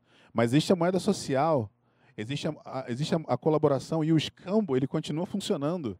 Eu te ajudo, você me ajuda, a gente ajuda outra pessoa e aí a coisa vai acontecendo. Exi existe muito mais modernidade no passado do que a gente pode imaginar. Eu pessoalmente acredito que o futuro está no passado. Toda vez que eu, que eu quero ter uma, uma sacada muito inovadora, eu paro para olhar para o passado. Eu paro para olhar sobre. para olhar sobre. Por que eu tenho que comprar um quilo de, de, feijão se eu não consumo um quilo de feijão? Posso comprar 200 gramas. Isso minha avó fazia. Comprava, comprava grãos a granel. Então, assim, a gente também tem que parar de pensar que startup é tudo que está ligado na tomada, é um negócio que a gente bota no telefone. Ou que a gente instala a gente instalava era o Windows 95, que a gente tinha que entrar no supermercado, comprar uma caixinha e instalar. Hoje o negócio está muito mais além. Hoje está tudo na nuvem e a gente continua querendo pensar como no passado. Então tudo que a gente acreditava que era real até agora não existe mais. No passado, as organizações elas funcionavam como se fosse um reloginho. Tic-tac, tic-tac. O chefe sabia o que estava acontecendo, mandava na diretoria, que a diretoria mandava na gerência, a, diretoria, a gerência mandava nas analistas, a analista mandava no estagiário, o estagiário mandava em todo, mandava ali na galera da limpeza. Agora não existe. Não existe mais essa, essa questão waterfall, cascata, onde um chefe sabe e, e todo mundo assiste. Essa estrutura que a gente está aqui, obrigado obrigado pela estrutura, obrigado pelo convite. Mas essa, se, se nós fôssemos congelados há 250 anos atrás e voltássemos agora, ninguém ia conhecer nada, mas isso aqui é, é uma estrutura de sala de aula, onde alguém fala e todo mundo está ouvindo. E eu, eu, eu não sou ingênuo achar que todo mundo está me ouvindo. Todo mundo aqui está falando, está falando para caramba. Vocês estão ouvindo a minha voz na cabeça de vocês, vocês estão concordando ou discordando do que eu falo e estão internalizando. Então a gente tem que começar a perceber o outro, ter empatia, sabe? Eu aprendo muito, por exemplo, estudando astrologia. Eu hoje, eu hoje é, crio times de trabalho, eu sou empreendedor. Eu, eu, antigamente eu falava que eu trabalhava sozinho, mas eu não trabalho sozinho. Eu trabalho constelado. Eu tenho várias pessoas trabalhando comigo em vários projetos diferentes. E, e em alguns momentos eu sou chefe delas, em outros momentos elas são as minhas chefes. E, e vai, a gente vai mudando, porque isso é a constelação. É, é, essa coisa que é, é, claro, você tem que ter um ponto central, o Sol, mas o ponto central não é uma pessoa, é um propósito. Se a gente continuar, se a gente construir um propósito para criar as coisas, tudo vai acontecer. Então a constelação ela vai ajudar a gente a desenvolver tudo. Claro que a gente tem que ter hierarquia, relacionamento.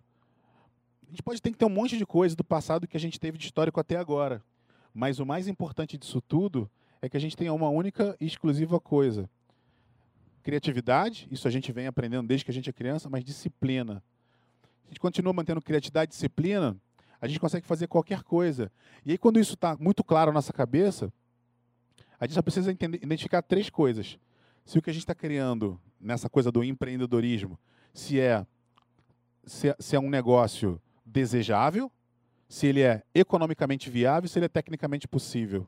Se for um negócio viável economicamente um negócio desejável, economicamente viável, tecnicamente possível, a gente pode fazer qualquer coisa. A gente pode reinventar tudo. Nada precisa ser precisa ser como é. Se a gente tem, se a gente é capaz de imaginar, a gente pode fazer qualquer coisa. Mas mais do que imaginar, a gente tem que ter essa capacidade de se conformar em realizar. É, é, é, é essa mensagem que eu tenho que falar para vocês, muito mais do que falar de inovação, de realidade virtual, de milhões de coisas, ou então ficar aqui jogando confete nas coisas que eu já fiz. Eu acho que é muito mais importante coisas que a gente pode fazer junto. O que, que a gente pode fazer junto aqui para frente? É isso. Obrigado. Obrigada, eu agradeço é, a, as falas é, dos três, super é, cheia de conteúdo e, e né, instigantes. Por um lado, a gente vê a, a, né, a realidade do, do as dificuldades que existem para os empreendedores e, e até também, eh, por outro lado, as dificuldades que existem para a gestão pública. Acho que na compreensão, é, e não só na compreensão, mas até é, é, é na inserção desse novo ambiente que está se formando né, no mundo. É, e aí, por outro, e aí, numa terceira visão que vem é, um, um agente que se propõe a ser uma ponte entre esses dois mundos, achando é, enfim, soluções que, que, que sejam é, aplicáveis para ambos os públicos, né? É. Ou não, é. é. é mas, enfim, é, muito obrigada, agradeço aos três. É, acho que é muito interessante e é um, como a Juliana falou, eu acho que é, é um primeiro passo para a gente é, fazer mais eventos como esse, mais iniciativas como essas, é, porque a gente está vivendo num mundo que, enfim, o mercado está mudando, é, né, como o Edson falou, o emprego está acabando e isso está só começando. É, então, é, acho que é o, é o começo de, de, de novas iniciativas e novas formas de se pensar. É, então, eu queria abrir agora para vocês. É, quem tem perguntas ou quem quer fazer colocações, é, sintam-se à vontade. Deixa eu levantar aqui para poder fazer a primeira pergunta. Primeiro, parabenizar a mesa. Quer dizer, mesa, né? Cadê a mesa? É uma roda, né? Mas, brincadeiras à parte, parabenizar pelo conteúdo. Eu acho que foi bastante interessante. E botar uma questão aqui que eu acho que vale a pena para a gente começar a discutir. A Juliana falou um pouquinho dessa questão das cidades mais inteligentes, né? Que é um movimento que também está acontecendo, fomentando a inovação, como lá no, no Vale. Eu acho que tem algumas coisas acontecendo e a gente precisa fomentar essas discussões. E mais do que fomentar é como as pessoas fazem isso de fato. Porque falar de empreendedorismo é muito bonito, realmente. É, ter grana para suportar o um momento de crise, como que você correlaciona as políticas públicas com esse momento e como que você faz os municípios se engajarem de verdade nesse movimento. esse é um outro desafio, porque o empresário só bota dinheiro onde ele vai ganhar dinheiro. Então, não tem jeito. Falar de inovação é falar de ganhar dinheiro também. Então, é esse primeiro desafio aí para a mesa. Alguém mais quer fazer alguma pergunta aqui para a gente já passar para eles responderem? Boa noite, meu nome é Pedro. Tá? Posso Tá. responder ele que eu, Claro, claro, claro. Eu não entendi sua pergunta, na verdade. É, Eu queria ser muito descontraído contigo. Não, eu entendi. Eu, eu, eu entendi o que você falou, mas eu, eu fico assim, é difícil de responder, cara, porque é, a gente não tem a resposta. Eu acho que esse é o nosso maior aprendizado, a gente admitir que a gente não tem a resposta. Né? É admitir que a gente não sabe. A gente aprende, a, a- a- desde que a gente é muito criança, a gente tem muita energia, a gente respira muito, faz muita coisa. A gente aprende, a primeira palavra que a gente aprende é falar não, não, não, não, não. A gente precisa começar a, a, a, aprender a falar sim e falar outras coisas também. Então, assim, é, acho que o primeiro passo que a gente está dando muito forte hoje, nessa era da transparência, é uma coisa muito bacana que o ministro, acho que foi o Fux falou ontem no, falou ontem na- no, no- no julgamento, é que só os índios não contactados da, da Amazônia não sabem da corrupção, corrupção na Petrobras hoje. Então, quer dizer, não dá para voltar atrás. Não dá pra, é, é igual quando no passado os, os pensadores falavam a mente quando se expande nunca mais volta ao lugar. A questão é a seguinte, meu irmão, a merda já está dada, o leite já está derramado, agora não tem como voltar. A gente não tem mais ponto de volta. Assim, ou a gente ou a gente se conserta ou, velho, entrega entrega pros índios e fala, galera, deu ruim. Não tem jeito. E a gente precisa fazer isso agora, aqui no Rio, principalmente. Eu amo essa cidade. Eu nasci aqui, eu nasci no Hospital Olivério Kremer, que agora chama-se Albert Schweitzer, lá em Realengo. Então, assim, eu quero esse lugar melhor. Eu não quero. Eu, eu, meu sonho é minha filha brincar na praia, poder, poder, pegar. Eu acabei de chegar no aeroporto ali, tinha uma menina falando assim: é, Poxa, meu, meu hotel daqui a 500 metros, é, é- é- posso chegar lá? Pode ser. Não, não, quero saber se é seguro. Gente, as pessoas estão. As pessoas, a gente, eu morava aqui, eu não entendia essa coisa, essa coisa se é segura ou não. Hoje eu entendo, sabe? Então é. A, a resposta, ela não existe uma resposta real. A resposta ela está sendo construída e a gente tem que construir um pouquinho, todo mundo junto. André, é muito interessante a sua colocação, né? Eu discordo apenas de uma questão. é, na verdade, o empresário ele imagina colocar o seu dinheiro, botar o seu dinheiro para ganhar, né? Investir o seu dinheiro para ganhar mais dinheiro, enfim, fazer o seu negócio prosperar. É, mas nem sempre esse empresário ele ele bota dinheiro e ele vai receber, ele vai e a gente falou um pouco disso em relação à à- à questão da mortalidade, né? Hoje a mortalidade empresarial é muito alta ainda nos primeiros quatro anos de vida. Então essa história do ou não é ou não mesmo, né? Nem sempre ele coloca. Eu acho que um caminho é, que a gente tem aí e é um grande desafio, né? É entender essa agenda de consenso. É, a gente precisa, a gente precisa, e aí é o poder público, porque ele tem diversos interesses, é o poder público que vem numa dinâmica é, e num ritmo bem diferente do empresariado, e como é que a gente é, transforma essa agenda de consenso em uma política pública. Né? Quando eu fiz a pro- provocação em relação às cidades mais inteligentes, porque a gente tem trabalhado é, muita questão do transporte, muita questão da saúde, mas e o desenvolvimento, né? Quando a gente e eu acho que, que que esse é um grande dilema. Está muito claro para mim quando quando quando os municípios, as empresas, elas estão se tornando mais é, inteligentes nesse sentido é, de trabalhar a questão urbana, de trabalhar as políticas de transporte, de educação, né?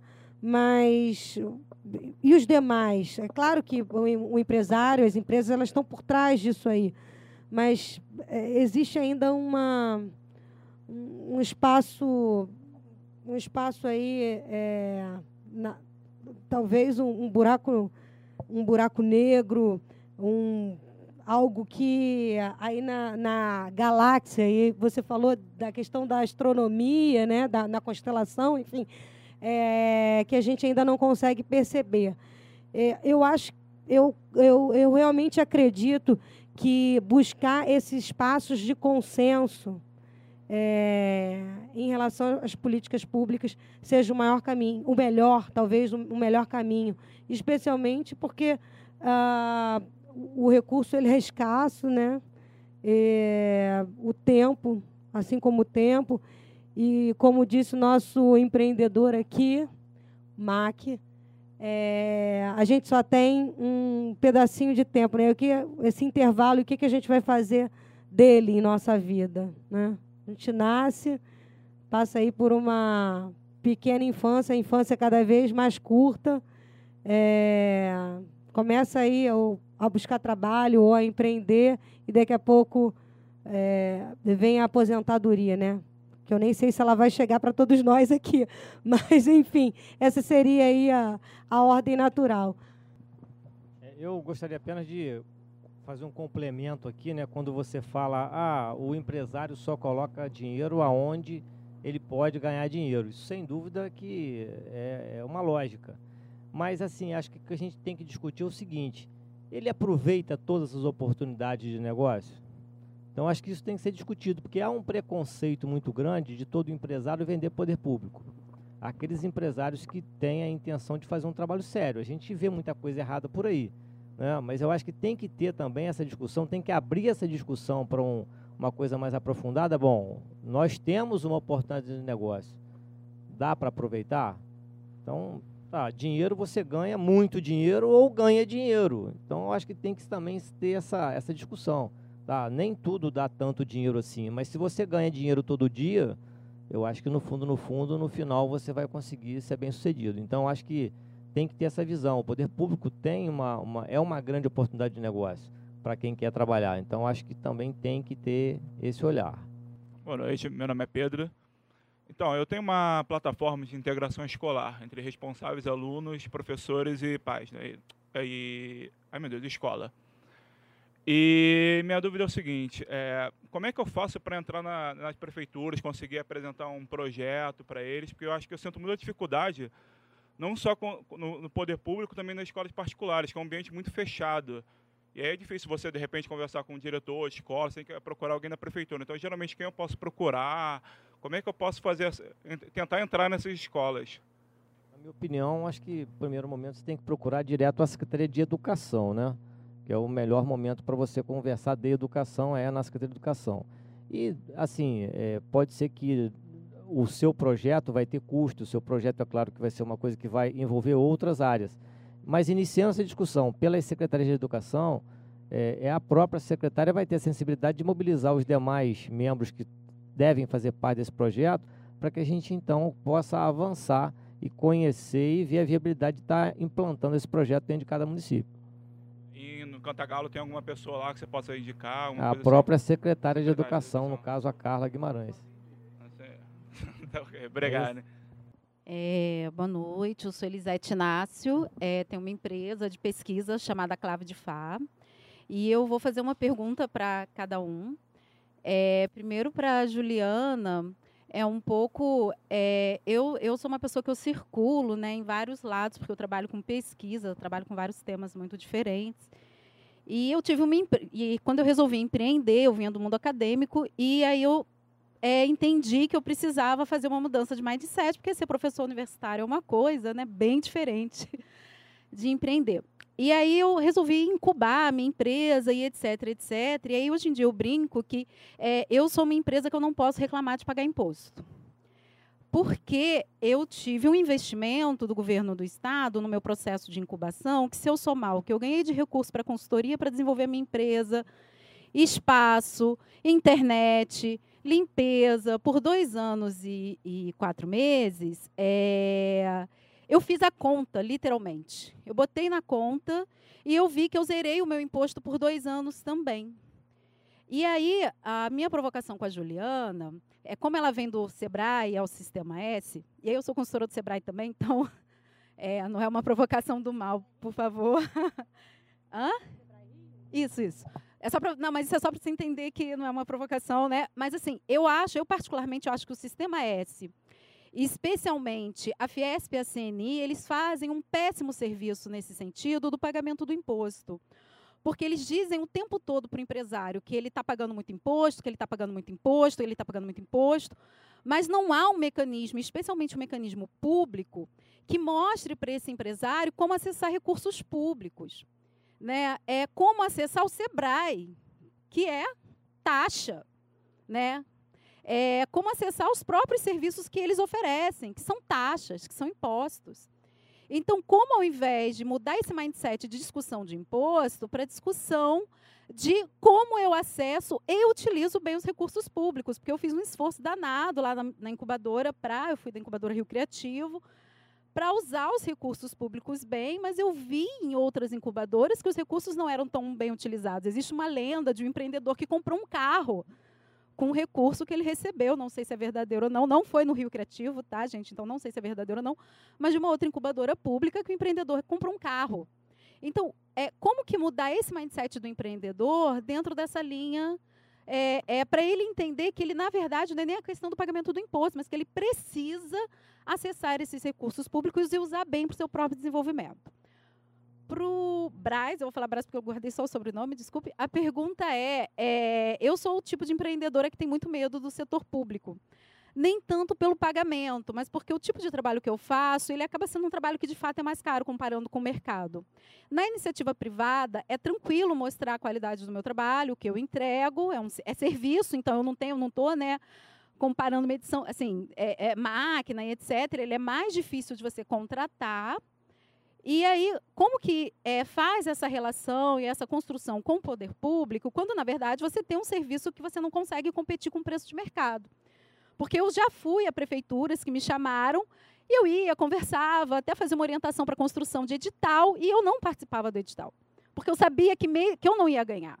Então, eu preferia colaborar geralmente são pessoas amigas que vieram da minha faculdade, que estão trabalhando nesses municípios, e eu prefiro colaborar do que efetivamente participar dele, porque é muito esforço participar de um edital onde você sabe que você não vai ganhar, porque ah, você conhece bem o mercado e sabe, e mesmo tendo a pesquisa de mercado anterior, geralmente os valores acabam, quando vai para a cotação de fato, então eu já vi pesquisa, por exemplo, que não foi, foi para o governo federal, 90 mil questionários no Brasil inteiro, que quem ganhou foi para o governo federal, quem ganhou, ganhou com 90 mil. É impossível uma empresa séria de pesquisa fazer uma pesquisa Brasil inteiro com 90 mil.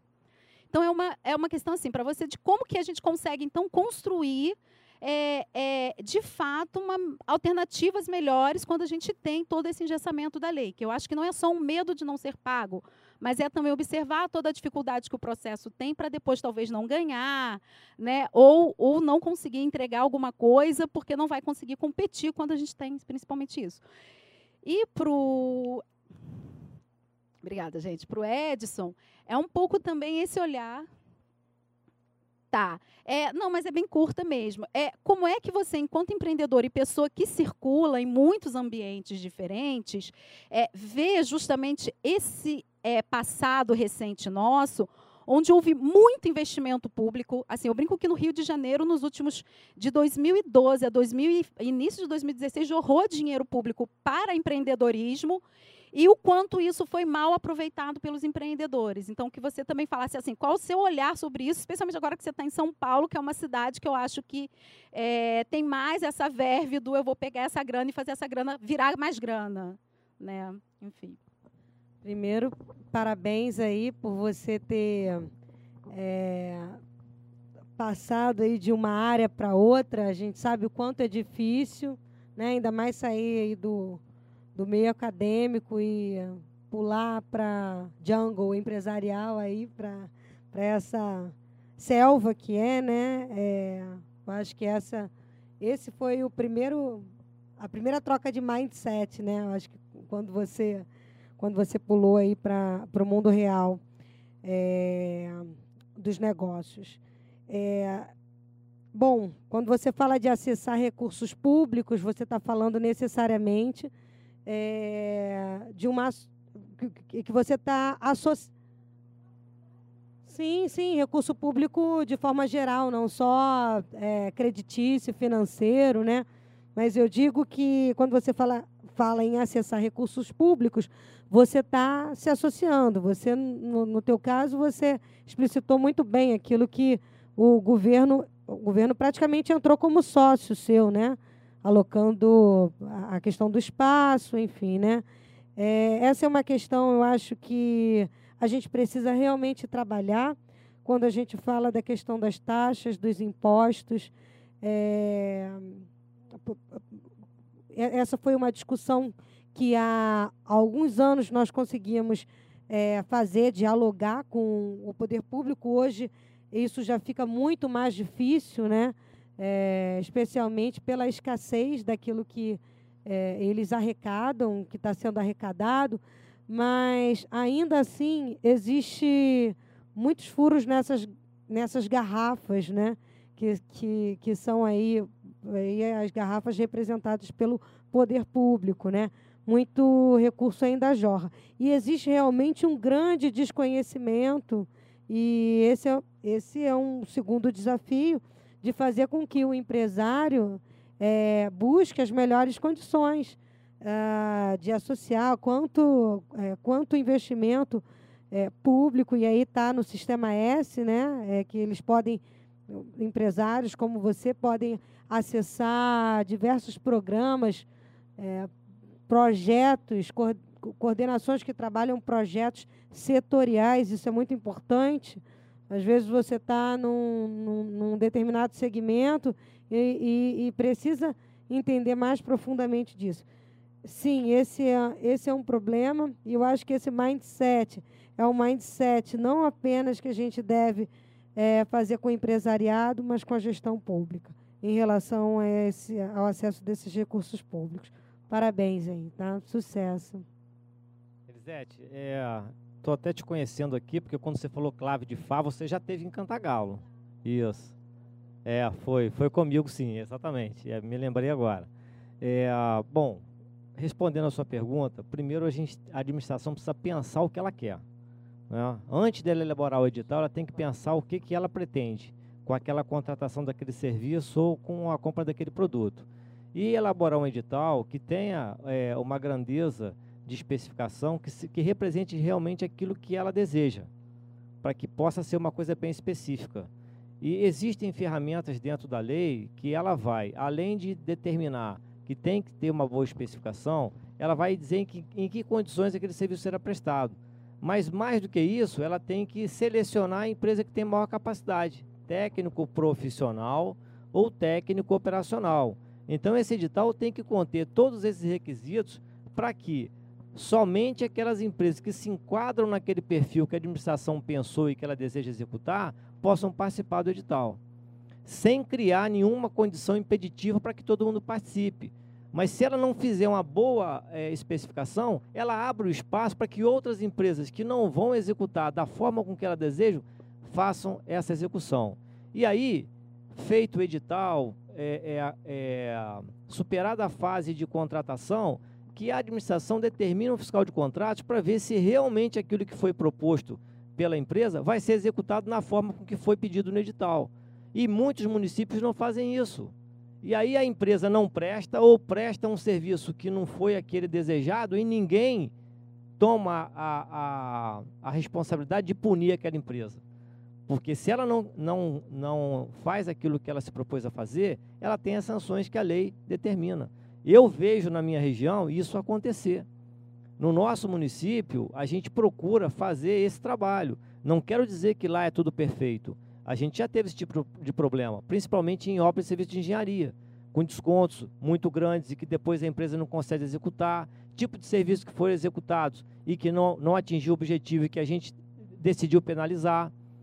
Existem ferramentas para selecionar melhor e para tirar aquelas empresas que não prestam bom serviço do mercado. Mas tem que haver organização e comprometimento. Então, precisa se pensar no que se deseja comprar, precisa se acompanhar a execução do produto ou do serviço, né? da entrega do produto, da execução do serviço, mas tem que haver esse processo do início ao fim. Não adianta ele começar bem e terminar errado, ou ele começar errado porque ele não vai terminar certo. Então, é preciso profissionalizar as é, é, comissões de licitação e os pregoeiros. Tem que haver capacitação, tem que haver acompanhamento, senão a gente vai ter isso acontecendo a todo momento. Esse é o meu ponto de vista. É, para responder você, eu, eu, lembrei de uma, uma história que eu vi outro dia, que na carta do Pedro Vaz de Caminha estava assim, aqui no Brasil tudo que se... A terra maravilhosa, tudo que se planta, tudo dá. Só que no navio que veio plantaram os ladrões, aí doutor árvore de ladrão, tudo quanto que é lado. E eu acho que isso, às vezes, ainda a gente ainda pega isso. A gente comeu muito da fruta das árvores dos ladrões e a gente, às vezes, se, se, se, se acomoda com essas coisas. O empreendedor ele é um inconformado. O empreendedor é um cara que quer transformar. Se o camarada pegou dinheiro de alguma coisa e usou para comprar um carro ou para fazer qualquer coisa que não seja para aquele dinheiro foi predestinado, ele não é um empreendedor, ele é um ladrão. E a gente tem que falar desse cara, tem que falar também de carteirinha falsificada, a gente tem que falar de pular roleta. Ah, mas pô, o cara não tinha grana para ir trabalhar e cara precisou pular roleta.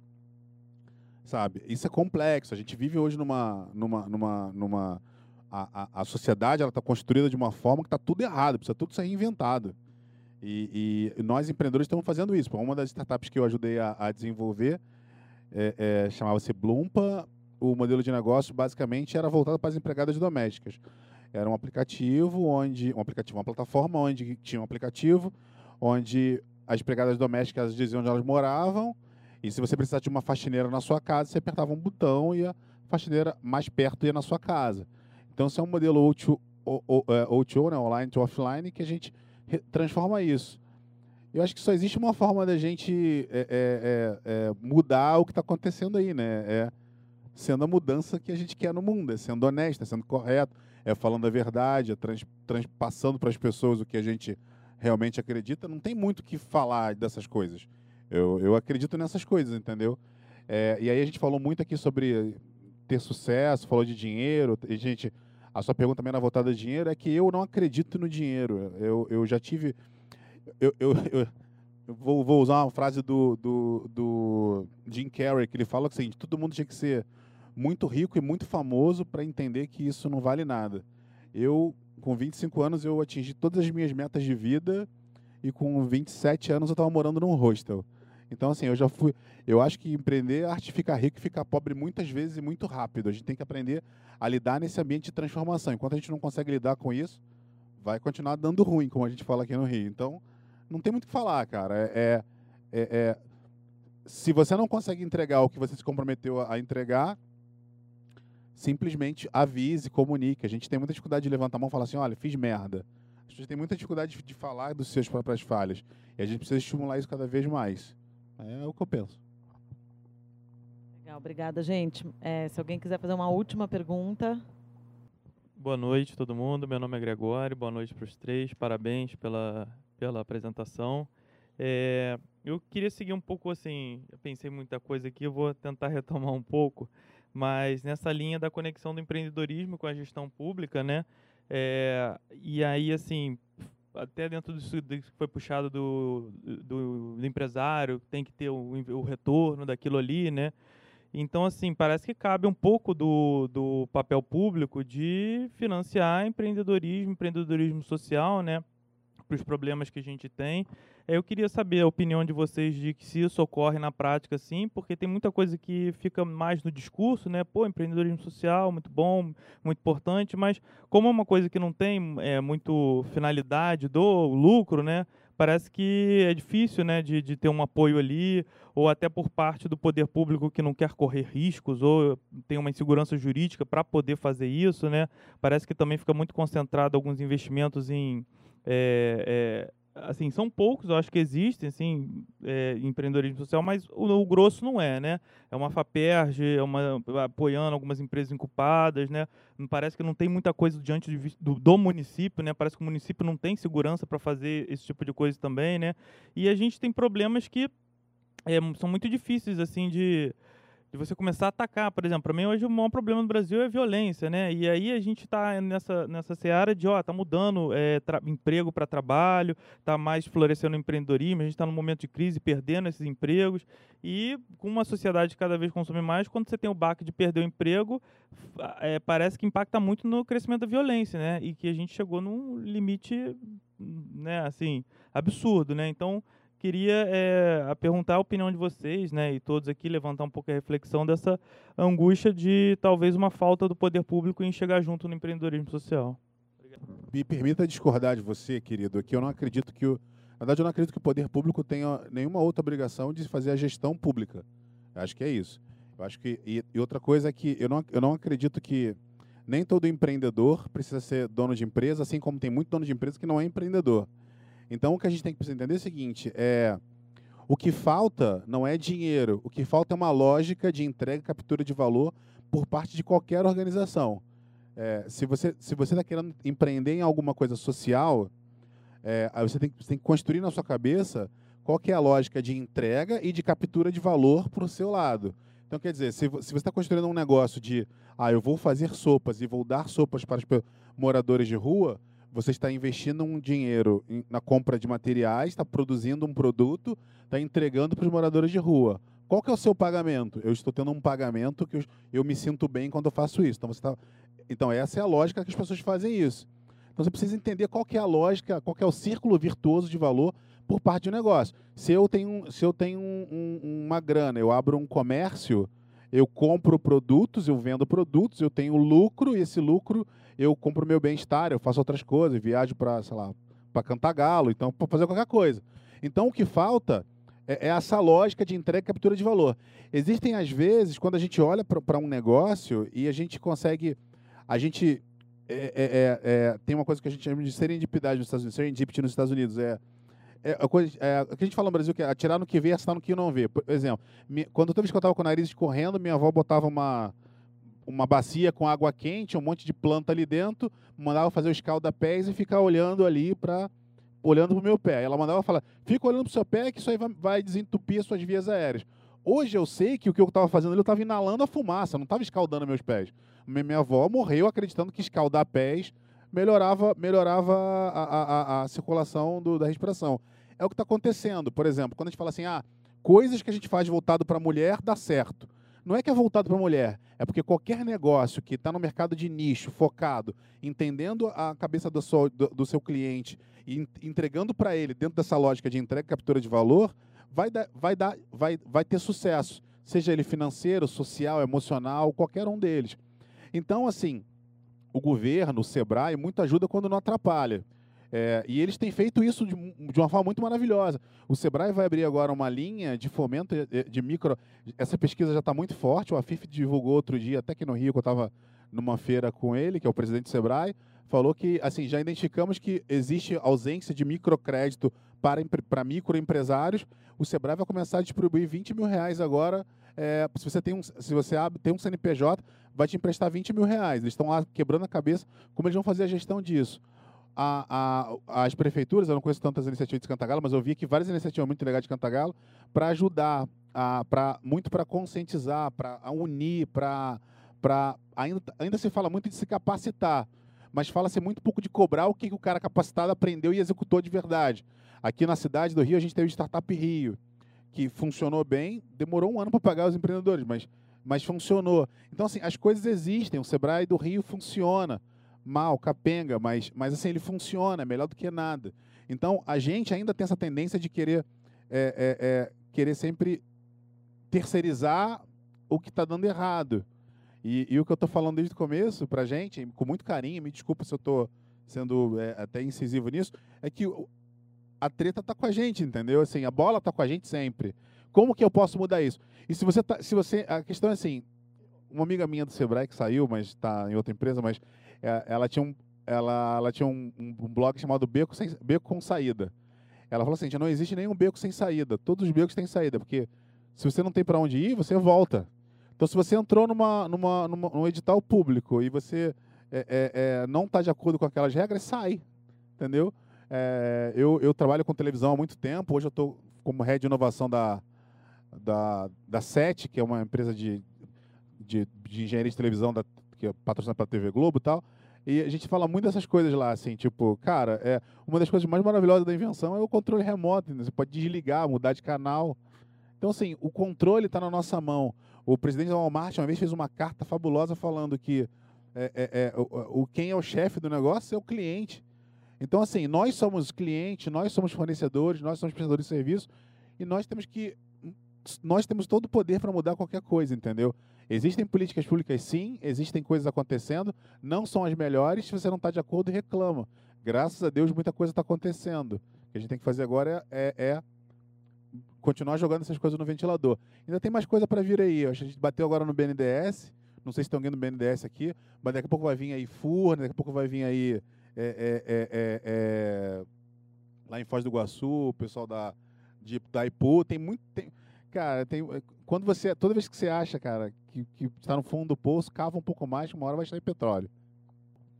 Olha, é, sobre empreendedorismo social, é, existe aí um grupo né, de empresas que trabalham com. É, são empresas que trabalham com negócios de impacto social. E são negócios que estão aí para dar lucro, mas que trabalham questões que ainda não foram resolvidas é, de forma coletiva ou que seriam questões do poder público, né, para serem resolvidas. Então, é, eu acho que muito pertinente aí a sua colocação, a, o seu questionamento. Eu acho, eu acredito realmente que nem todos os problemas estão resolvidos. Existe uma lacuna na legislação sobre como é que vai se comportar ah, o surgimento desses negócios que eles são diferenciados. Né? Os negócios de impacto social, eles trabalham numa nova lógica. E como é que a gente consegue incorporá-los não apenas no mundo real dos negócios, e aí eu acho que existe um papel importante da prefeitura é, em disponibilizar esses dados, em disponibilizar essas informações é, é, que estão né, é, muitas vezes guardadas ali. É, essas, essas, informações elas precisam vir, esses dados precisam chegar à sociedade, é, esses problemas precisam ser compartilhados com quem está pensando em. E aí eu digo empresas, empresariados, o empresário ou empreendedores, no sentido é, que desejam sim é, procurar, procurar soluções para isso de uma forma debaixo de um CNPJ, sob o guarda-chuva de um CNPJ. Então, Gregório, eu acho, é Gregório, né?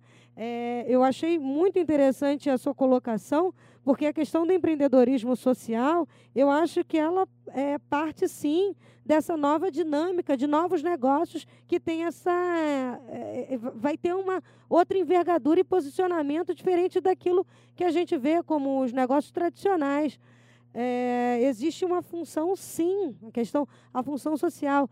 É, a gente fala de empresas verdes, né? empresas, a gente já fala de licitações sustentáveis e como é que a gente avança nessa, nessa questão, qual o tratamento que a gente vai dar a esses negócios que estão trabalhando impacto social. Muitas vezes a solução não vai estar no poder público, mas se o poder, o poder público abrir, tiver condições de abrir esses dados, essas problemáticas, por que não permitir que essas empresas que tenham esse cunho e estão interessadas em, em, em solucionar essas questões possam resolvê-las?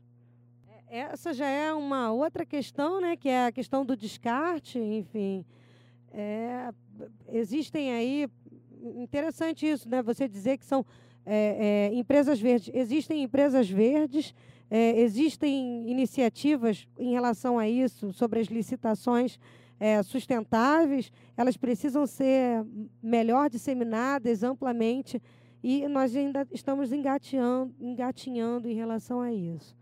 Eu acho que são espaços importantes e que podem contribuir muito para soluções de questões em que o poder público ou não chegou por falta, é, por alguma questão que inviabilizou a, né, a, a solução daquelas questões, seja em relação à, à educação, você falou de uma plataforma, né, quem sabe isso não pode ser a solução de algo que a prefeitura precisa solucionar. Ou... Se você tiver um modelo de negócio, você falou que tem um negócio de, de gestão de alunos.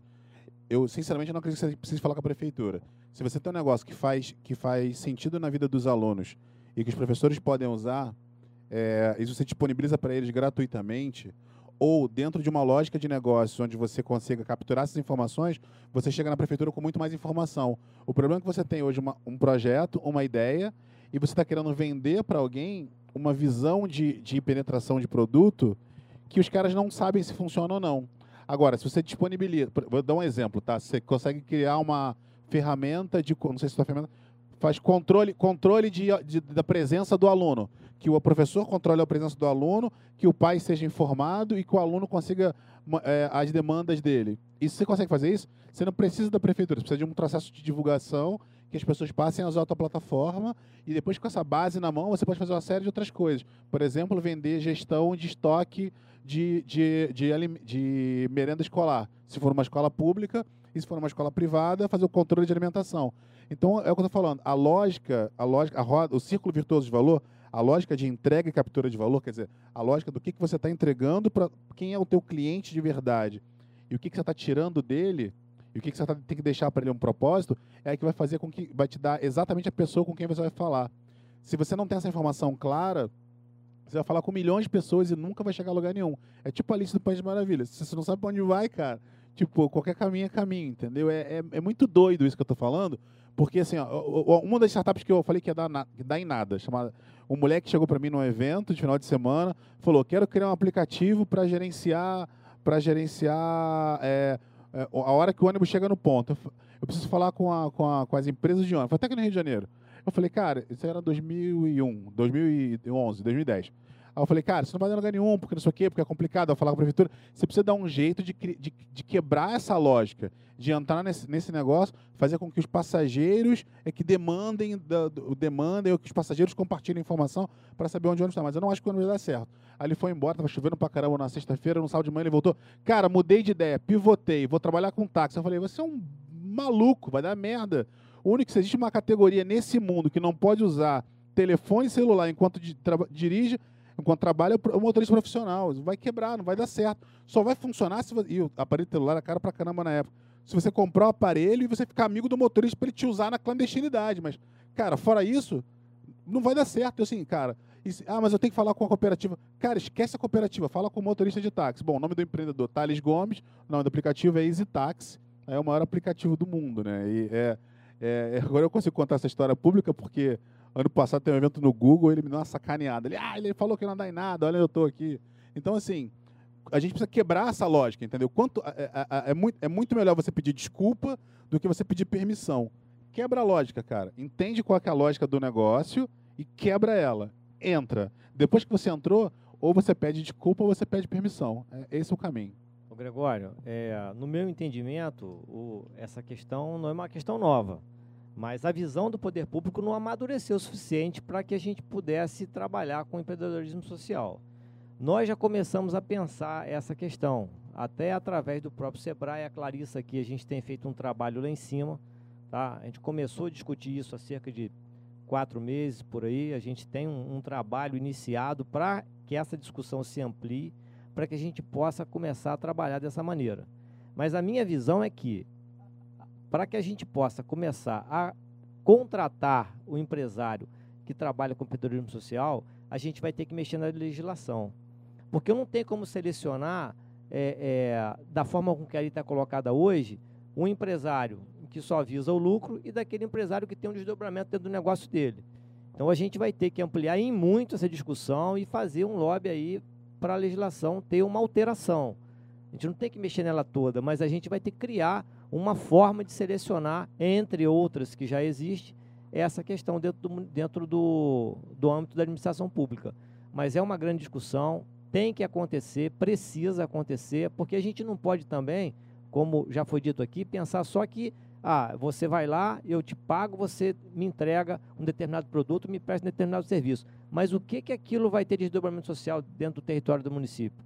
Isso é uma discussão positiva, isso está avançando, mas a gente ainda tem que trabalhar muito. E principalmente porque é, é, essa questão de você chegar no município e ele estar tá aberto a essa discussão, tá? Tem a vontade política de se fazer, é, mesmo quando a lei é alterada, tem a vontade política de se fazer. A gente tem um grupo de trabalho que quer, mas muitas vezes em outros municípios isso não acontece. Então fica como a Juliana falou aqui, tá? é, é, a lei, o Estatuto da Microempresa está aí há mais de 10 anos, mas a gente ainda vê município que não regulamentou essa legislação municipal. A gente vê dificuldade em operacionalizar dentro do município algumas questões, porque envolve questões políticas, né? vontade política. Não é uma questão apenas de política pública. Então, eu acho que esse trabalho é um trabalho que a gente tem que fazer, não pode deixar para amanhã, mas a gente tem que dar o primeiro passo. Lá em cima, a gente começou a pensar isso, a nível público, mas eu acho que a gente tem que ampliar essa discussão para o Estado. E assim, eu estou à disposição para ajudar vocês aí e aprender com vocês para que a gente possa avançar nisso. Bom, gente, é, acho que a gente já está né, avançando bastante no tempo. Então, eu queria agradecer a participação de vocês, a disponibilidade, é, a participação do público também. Acho que foi é, bastante é, gostosa e produtiva o encontro. É, enfim, po po podemos fazer outras vezes. Então, fiquem à vontade aí, se vocês quiserem conversar mais um pouco, a gente está por aqui. Obrigada.